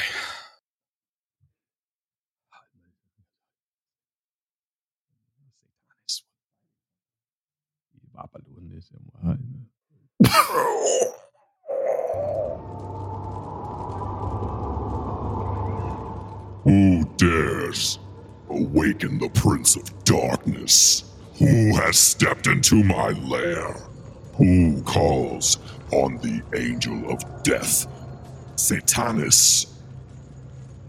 I'm just kidding, guys. What's going on? Hey, what's happening? I, I can't even buy into my own bullshit anymore. Yo, How's it going, guys? I Uh, got you. I mean, admit it, I got you for a second. I did. you, you. I mean, because you text me and we didn't actually call on you. But um, it- look, you said you wanted to talk to Daniel, bro. Yeah, real quick, Uh, Steve, real quick. Uh, just yeah, so we don't really uh-huh. incriminate Dan too much because he's doing enough as it is right now. You should see the way this guy looks. He's got drool coming out of his mouth. It's pretty ridiculous. But I do know a guy at AT and T, and that's how I got your number. Um, i- i- well, if you could do a favor and not uh not text Daniel like our guest, it would be nice. But I, I can't really stop you from doing that sort of thing. well, but could I do from that? now on, I've got Daniel already. He's he's in my Oh, possession. Oh, here, Oh, there's okay. another Daniel. yeah, we're D squared today. Oh, D squared. Got it. Hey, okay. You like what I did there? No, not really, but that's okay. I mean, I've told a lot of bad ones too. Okay, okay, You know? okay. Well, you wanted to talk to Daniel. Here he is, uh, the the lead singer Farouk, music extraordinaire, Daniel the Dark Lord. Daniel, how you doing, man? Look, looks like it's time. It's time to talk to you, right? you see what I did there? wow. I'm not gonna lie, I'm a little bit starstruck, man. Oh yeah, you you've been following my work. Not my choice, but it seems like you pop up everywhere that I've been. So You know, I stay mean, busy. You gotta.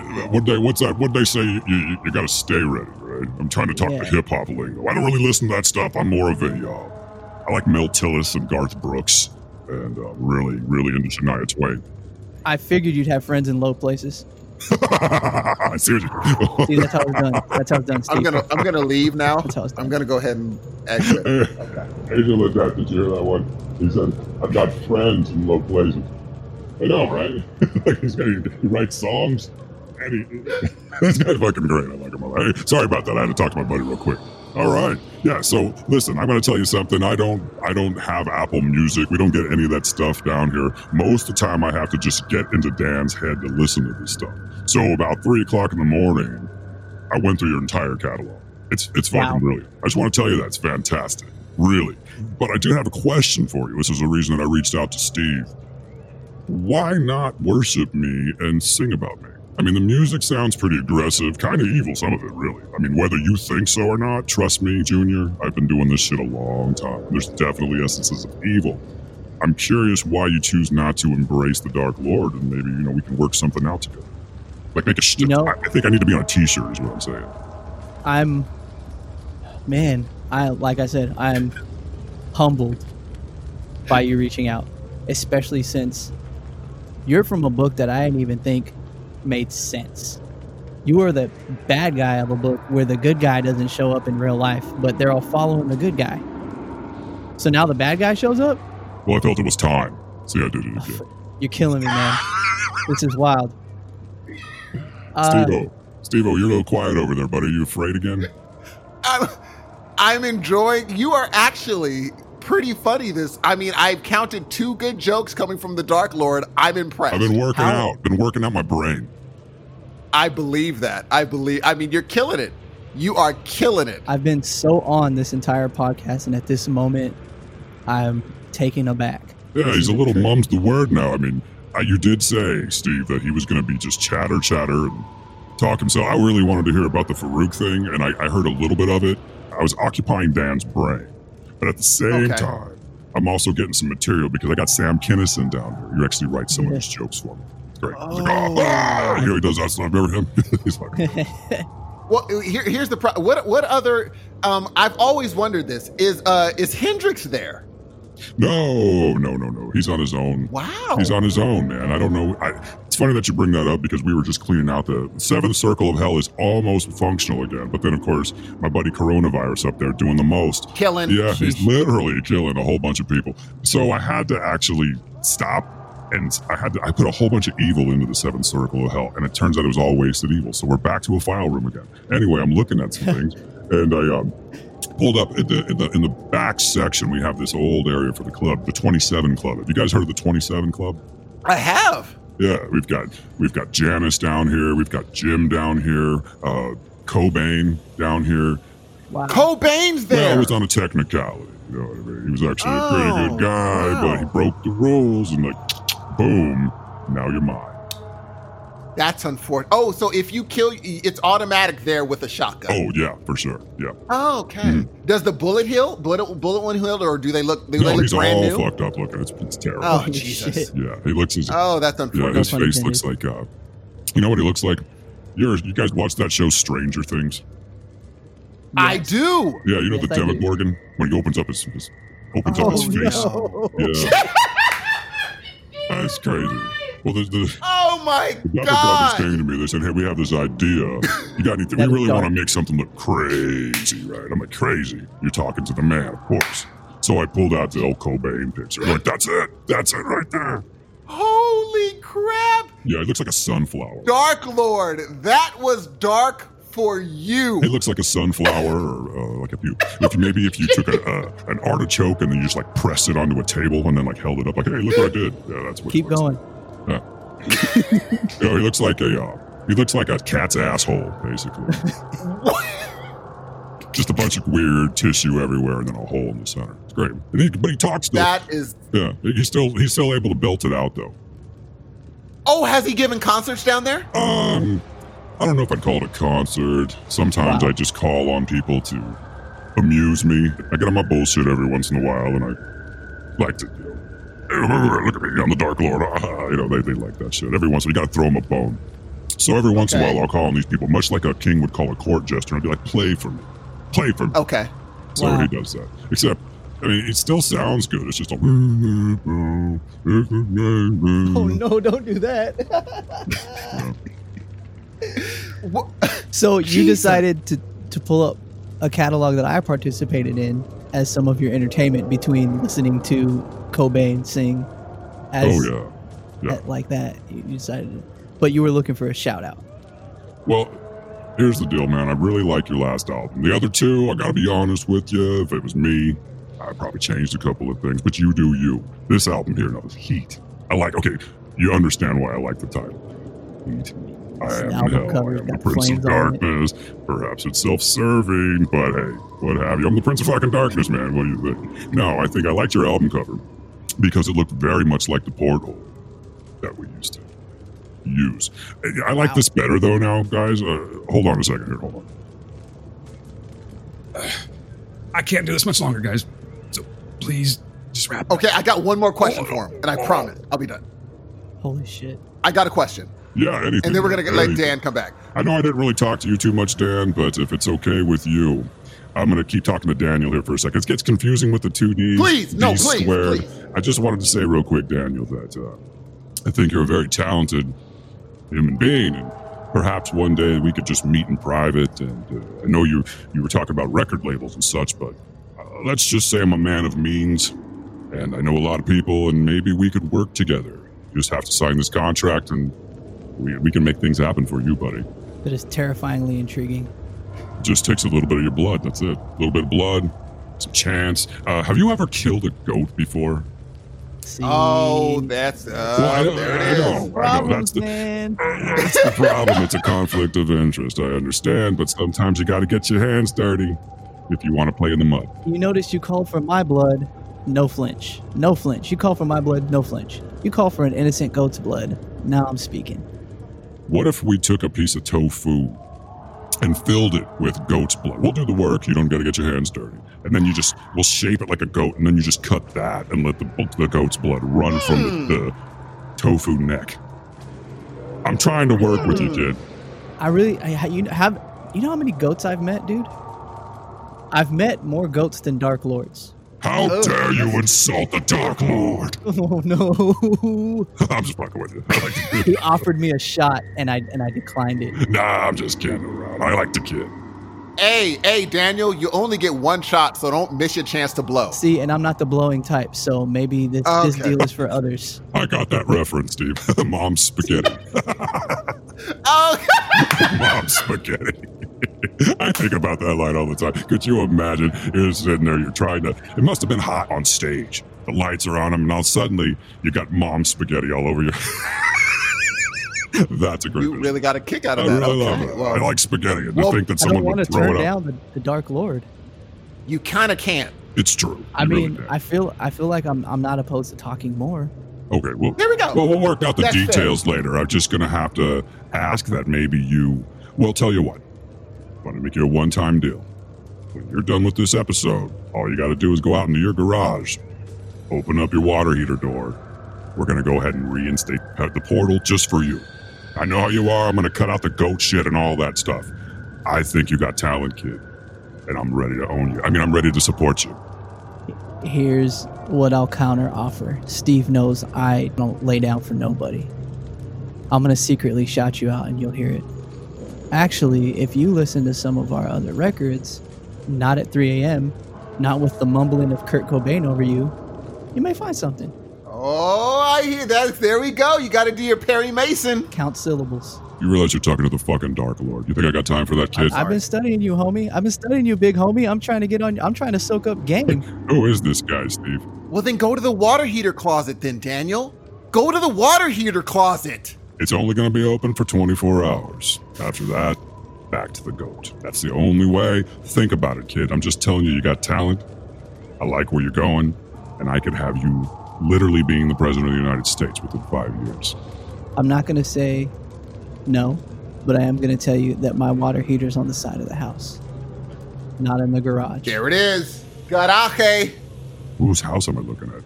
What is this fucking Google Maps shit? Anyway? Oh, My sorry about that. grandma- Yeah, yeah, yeah. No, sorry. I had the guy next door to you. We're good. We're good. I see it. All right, good. We have arranged things. We have, we have. Uh, and I just ask that you that Farouk makes a T-shirt with some form, like it could be really small. Maybe it's a flame that kind of looks like a demon, but I want it to look like me. So I'm going to go ahead and send you a five by seven, and I'll also send you an eight by ten, and you can choose either one. But those are my headshots. They're a little dated. I, I have less hair now, and my horns are a little bit bigger. But these are all from like 1986. When, when you started the deal, Well, it's just it's a weird thing. I used to be friends with John Ritter, and this was before he passed, and he knew a guy. wow. He knew a guy, so we went in on it and we both got headshots. That's all. That's really all there is to it. Oh, and I imagine it was just you two because three's company. Wow. That's my kind of humor right there, buddy. it only took him two and a half hours. He's on. He's on. We can get started now. All right, you guys, I gotta get out of here. Seriously, this kid's ready to. All right, He's gonna okay, fucking okay. explode if I don't give him his body back. It's been an honor. Okay. Uh, by the way, I'm still trying to work on this podcast thing. So if I can ever, if you would allow me to maybe play a Farouk song or two, I want to make a show. Done. I, ca- I Done. can't tell the dog Lord no. All those Heroes of Noise listeners out there were still looking for a name for the show. I still like Satan Cast. Everyone tells me that it's a terrible name. All right, subjects of hell. all right. We're out of here. I'm out of here. I gotta go. Later. I got a building to, to blow up somewhere in uh, Afghanistan. All right, guys. See you later. Whoa.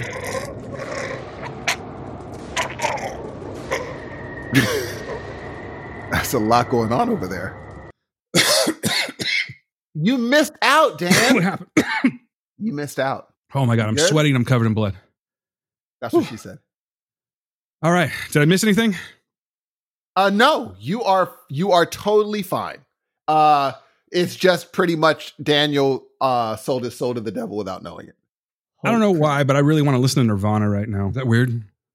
Uh and watch Stranger Things, I imagine. Um, Yeah, it's a great show. I don't know what you're talking about, but anyway, I'm sorry. Oh, I okay, feel, never I'm, I'm disoriented. Daniel, it's back to you. Steve, where are we at here? Are we doing okay on time, buddy? I'm all sweaty. Ladies and clammy. gentlemen, we're about we have to get out Oh, of here. But before we leave, I just want to say, Daniel, thank you for coming on. It can't be the last time, man, because I have a lot more hip hop to debate with we you should about. pro- we should probably segment these or something at some point because we can jump, we can go. Oh, for sure, dude. Listen, I mean, I still need you on the podcast for the Eminem thing, We could jump so Because hard I'm they'll gonna turn your clothes you. backwards for sure.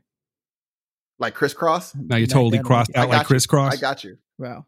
Oh, that was my line on that song. To totally crossed out the crisscross. What's that was my jam. Anyway, um, I'd have to say Uh, this was a great show for me because it was nice listening to you guys catch up or talk about the old days, how you got to know each other. Honestly, I took a back seat and I just listened the whole time. I loved it. I thought it was great. Daniel, I think you're a great guest, man, and you're welcome back anytime. I, I'd be honored to come back literally. Any, I got this set up now, man. Like we're rolling. You guys w- may not be able to get rid of me. Like, you're in podcast mode. I like it. well, I mean, you know, uh, I, f- I feel like I've lost a little bit of blood. You're telling me. uh, y- yeah, And you so- you probably have. Yeah, I I don't know w- what I have control over now when it comes to what I'm doing with this microphone and this podcasting setup here. So Look. I'd be happy to come back anytime. And if you guys want to call me, just tell me what time and I can come back. we appreciate this and we're going to accept your offer, sir. Oh, okay. Is he what? okay, man? What is he okay, Steve? He's he's acting he doesn't seem. I Hold on, think I'm going to mute him real little quick. Hold on. Yeah. I'm going to mute me and you, so right. only it's us. Okay. Sorry, All right. Daniel. We'll be right back. Okay. What's going on with him? Yeah, he gave us. He was the- just all like he was on thing. point the entire Yeah. time, like telling No, story just- after story, making me laugh and shit, talking about philosophy and his his his philosophy on life. And I come back and now he's like a, a mess. What's going on? I don't want to take too long because I'm being rude. No, what happened was uh, the devil said, "Will you meet me in a portal?" And he said no the first time, but the second hold, hold, hold up, hold up.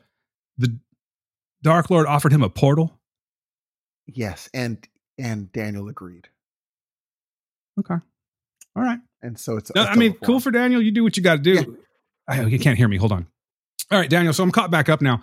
Uh, you do what you got to do, buddy. But you have a portal. Um, it is getting a little weird here. Yeah, And yeah. Yeah, you're telling me. I visited the side of my house recently. And I- Visited. I- yeah, like I, I don't know why. I mean, it's a hundred and something degrees out, but Uh-huh. but I went out and just needed to check on my water heater. As you, as And- one does in the summer. Yeah, and then you know, from then, like, I feel like I'm missing a scene, like scene missing.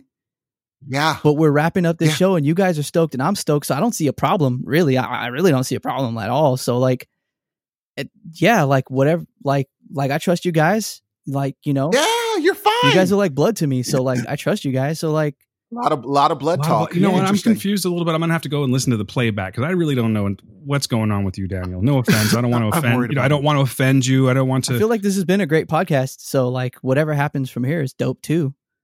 okay. Of course, Yeah, yeah, yeah. of course. All right. I guess we should Well- probably wrap it up there then. Yeah. Ladies and gentlemen, the next voices you're going to be hearing is Dan, Daniel the man, and his music. Love you guys. Peace out. Yes. Let's take us out. All right, Daniel. You did a great job, man. I like you on the show. I love your fucking music. And of course, we're going to play two more songs, guys, after the show ends. So stick around for those. But for the people that are now interested, now fans of Farooq, fans of Daniel, where can they find you?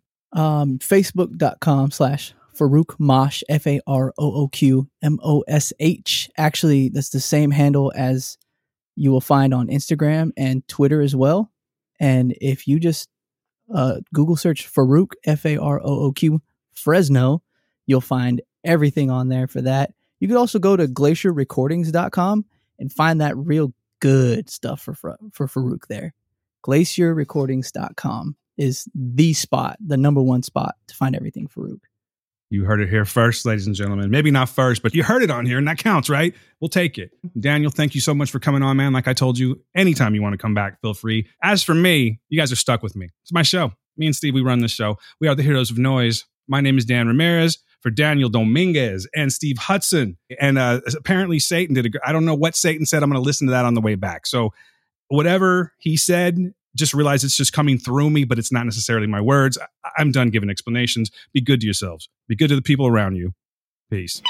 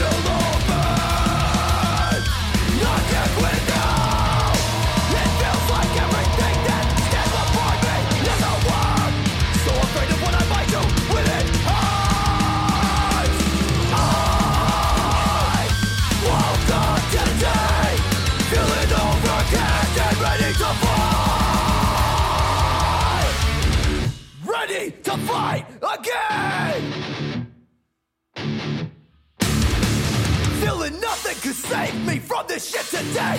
Feeling nothing won't save me from this pain. Fuck.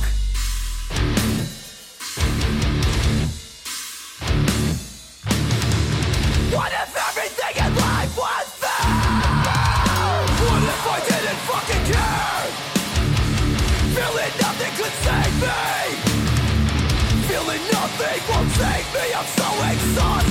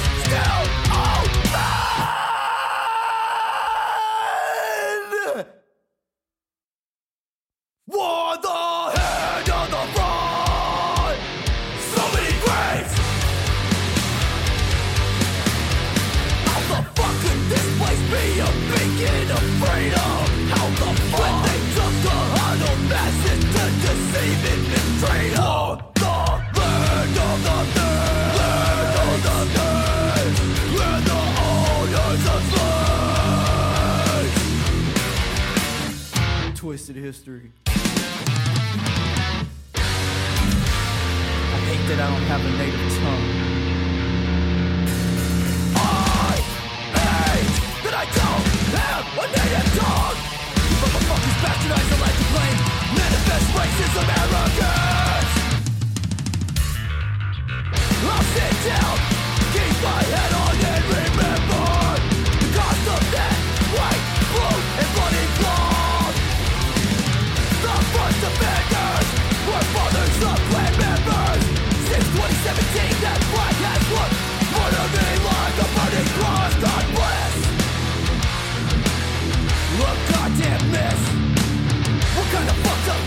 Bless such a careless infestation of leeches? Justifying each murder in corporate government sponsored speeches. And now we're in this goddamn mess. How do I go back to where I'm from? Where the fuck you from, fool? Shit. You know? Shit, I'm from a place where we earn what we got. And my biggest fear out here is getting burned by the cops. You gotta learn how to talk and know when to stop. On top of that, they tripping off colors the wrong ones will get you pop.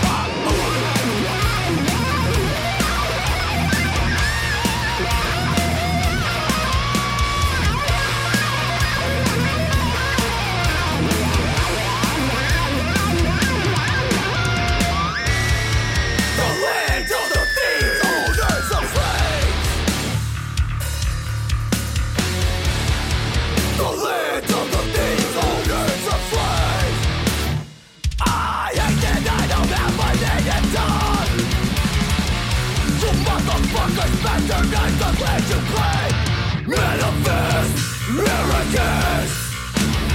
Manifest arrogance. What kind of fucked up God so many ships full of murderers?